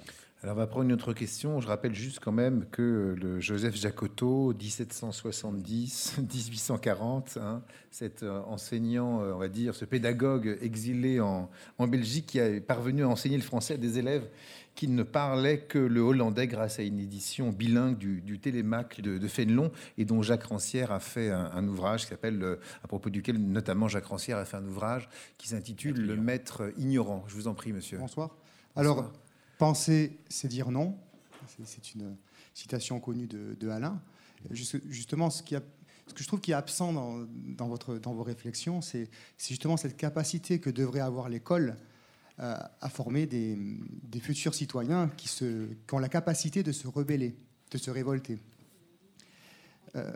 oui, mais peut-être insister plus sur le fait que chercher à comprendre, c'est déjà euh, désobéir. Euh, on sait, bon, euh, je ne donnerai pas des exemples, hein, mais que la révolution en Tunisie a pu avoir lieu parce que justement on avait une nouvelle frange de la population qui avait un certain niveau d'études. Et, parce que les, élèves d'aujourd'hui ont, vraiment l'impression qu'on les met dans un moule. Et ils n'ont pas tout à fait tort. Hein. Et ils ont vraiment l'impression, vous savez, dans, les lycées professionnels, aujourd'hui, les proviseurs clament clame vraiment que, que l'école est au service de l'entreprise. Et euh, donc, tout, cela, ils le ressentent. Et je pense que tant que l'école ne, met pas au centre de sa réflexion la, capacité euh, à penser la révolution, et non pas la révolte, hein, puisque pour, pour, penser la révolte, ils n'ont pas besoin de l'école, mais bien, mais bien penser la révolution, c'est-à-dire la capacité à agir sur la société, à la transformer crois que l'école stagnera. Alors bien sûr, euh, sans, faire, de, paranoïa, sans faire de, paranoïa, euh, c'est difficile euh, de, mettre ça dans l'esprit des gens, surtout, surtout de, nos dirigeants. Voilà. Alors, est-ce que l'école doit être non seulement un lieu d'apprentissage, mais également un lieu de l'apprentissage de l'esprit critique et pourquoi pas, au fond, de fabrication, de, fabrique, en tout cas, de, citoyens, si ce n'est rebelles, en tout cas critiques et capables, effectivement, de, lutter contre des, oppressions euh, au moment où elles s'exercent. Philippe Mérieux, euh, Marcel Gauchet, très rapidement. Cause commune, 93.1, la voie des possibles. C'est aussi Vraiment, très rapidement, la, question est très difficile. D'abord, euh, récuser le terme fabriquer, l'école ne fabrique pas. On ne fabrique pas des élèves, on ne fabrique pas. On contribue à l'émergence d'un sujet qui, nous l'espérons, se, contribuera à se faire lui-même. Euh, juste pour reprendre une, distinction importante entre euh, deux termes effectués euh, souvent par une de mes collègues, l'enfant a besoin de, normativité, pas de normalisation. la normalisation, effectivement, c'est ce que vous dénoncez. Il ne faut pas jeter le bébé avec l'eau du bain non plus. on ne se construit pas sans normativité c'est-à-dire sans comprendre que chaque situation a des contraintes et que ces contraintes sont fécondes et permettront à la situation euh, d'être riche ou d'être pauvre. La contrainte du jeu du morpion n'est pas la même que la contrainte du jeu d'échecs. Dans le premier cas, on est dans une situation relativement faible, où les contraintes sont faibles, mais où les hypothèses et le travail qu'on peut faire avec euh, est loin d'être aussi fécond que, que dans le second. Et je crois qu'être capable de montrer qu'il y a des contraintes fécondes euh, et que, à cet égard, euh, toute forme de norme n'est pas normalisante, mais qu'elle peut être un moyen d'entrer dans des systèmes de plus en plus riches de combinatoires, c'est une manière de former des gens capables euh, très fortement de, dépasser le donné et d'inventer le futur. Moi, je ne me donne pas euh, comme objectif de faire des révolutionnaires, je me donne comme objectif de faire des hommes euh, ou de former ou de rendre possible que des hommes soient là, qu'ils décident ensuite d'être révolutionnaires. C'est, j'allais dire, c'est leur affaire, c'est pas la mienne. Je dis ça très vite. alors, Marcel Gauchet, sur cette question, vous qui vous êtes intéressé précisément, euh, comment dire, à l'avènement de la démocratie, à la révolution moderne, est-ce que l'école je dirais, la, je dirais la même chose que Philippe Mérieux, autrement. C'est quelque chose qui vient par surcroît, le, pouvoir de dire non. C'est pas on ne va pas éduquer quelqu'un au pouvoir de dire non. Vous savez, les, enfants ont un âge bien connu, négativiste, où ils disent non à tout. Ils s'éduquent tout seuls là-dessus. c'est pas nécessairement l'état idéal de l'humanité. C'est un stade qui doit assez vite dépasser. On est bien obligé de s'y employer.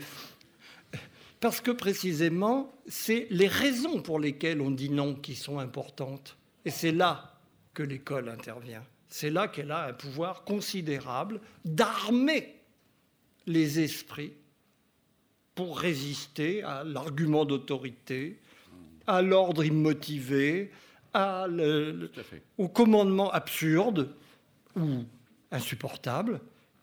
Mais c'est en amont, c'est par surcroît qu'on donne la capacité de se révolter. On ne peut pas en faire un objectif pédagogique. C'est en dehors des missions de l'école.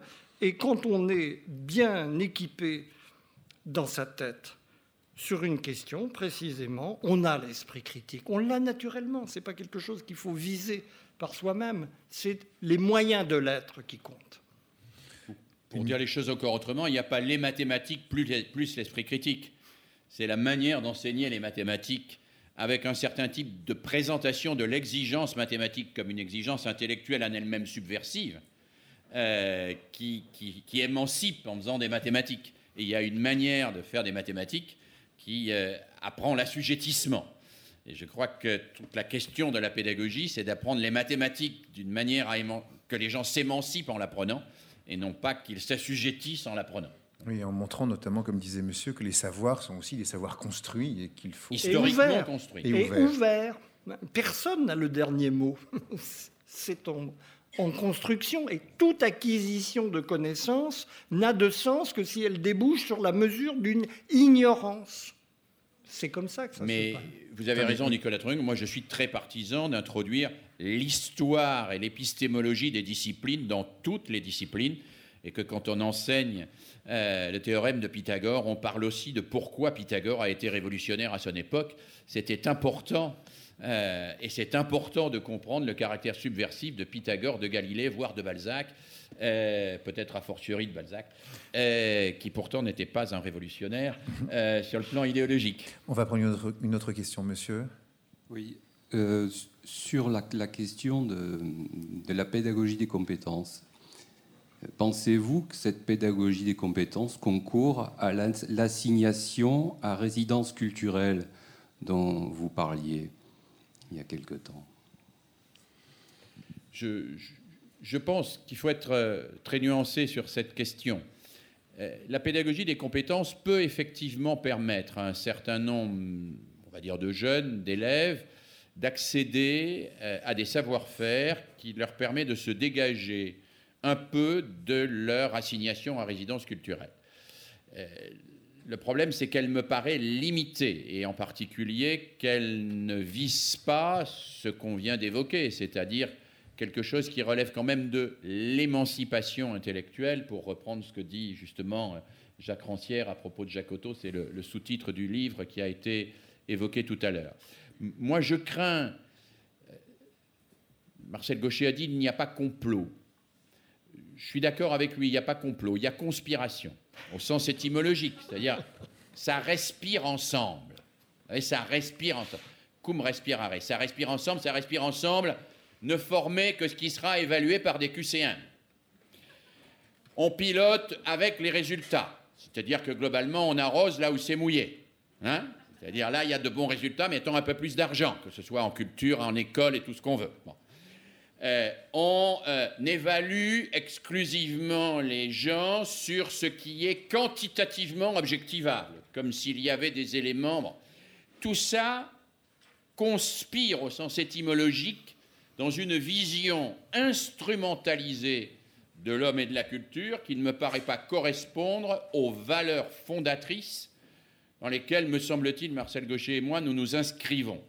Alors, euh, nous avons à avoir une action d'analyse fine, et les professionnels de l'éducation le font, et de résistance pertinente par rapport à ça. Il ne s'agit pas de récuser systématiquement toute utilisation des compétences, il s'agit d'en faire une analyse critique, distanciée, dans certains cas s'appuyer sur certains référentiels de compétences dans ce qu'ils ont de, de possibilités d'ouverture offertes à des gens, et dans d'autres cas, bien montrer euh, qu'il s'agit d'une vision étriquée, on va dire libérale, mais pas au sens du beau libéralisme euh, philosophique, libéral au sens de euh, entrant dans les critères que requiert le fait de mettre l'homme sur le marché et d'en faire une variable d'ajustement du système économique. Voilà. cette conspiration-là me paraît dommageable. Marcel Gaucher l'a évoqué à travers les tests et les comparaisons internationales. Juste dire un petit mot sur cette question. Aucun résultat ne nous exonère jamais de l'examen sur la pertinence des modalités et sur le choix des finalités. N'oublions jamais que l'enquête PISA, qui euh, évalue le niveau des compétences possiblement transférables sur tous les pays qui participent à l'enquête PISA des jeunes de 15 ans, il y a, dans l'enquête PISA, il y a deux pays qui arrivent en tête. C'est la Finlande et la Corée du Sud. On ne peut pas dire qu'ils aient le même système éducatif, c'est le moins qu'on puisse dire. Ces systèmes sont complètement orthogonaux. Donc dire à la rigueur, nous voulons de bons résultats, ne dit rien sur comment nous voulons les obtenir, plutôt comme la Finlande, plutôt comme la Corée du Sud, voire plutôt comme ni l'un ni l'autre, voire nous ne voulons pas nous en tenir à ces résultats-là, parce que pour nous, les finalités de l'éducation dépassent les résultats aux tests internationaux. Même euh, question, Marcel Gauchet, sur cette question des compétences, et en même temps cette, cette question des compétences qui gagne également l'université, puisque vous avez fait partie d'un groupe de, pour le coup, là, de réformateurs, qui s'est un petit peu opposé aussi une vision très, euh, euh, comment dire, très bureaucratique, très technocratique, au fond, de, de l'université européenne et française en particulier. Alors, cette question des compétences est très embrouillée pour la raison que rappelait Philippe Mérieux tout à l'heure.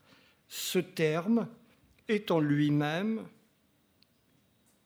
juste lorsqu'il désigne cette nécessité précisément de savoir quoi faire de son savoir. Au départ, les gens qui ont parlé de compétences ont dit non mais c'est très bien de savoir euh, telle euh, démarche mathématique, mais c'est encore mieux de savoir quand il faut l'utiliser, c'est-à-dire avoir la compétence mathématique face à une situation, je sais ce qu'il faut mobiliser comme stock de connaissances pour intervenir de manière pertinente. Donc, c'est là où ce problème de la pédagogie des compétences est absolument euh, terrifiant, c'est qu'il renvoie à une exigence juste. Dans un certain nombre de questions de l'enquête PISA, c'est parfaitement le- le- l'emploi du terme de compétence me paraît justifié. Il, renvoie à une exigence précisément de comprendre ce qu'on sait, en quelque sorte. Et puis, dans d'autres cas, ça devient l'inverse, c'est-à-dire une philosophie très ancrée dans notre société.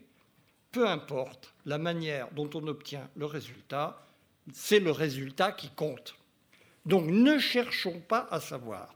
Et alors là, la compétence devient une mesure aléatoire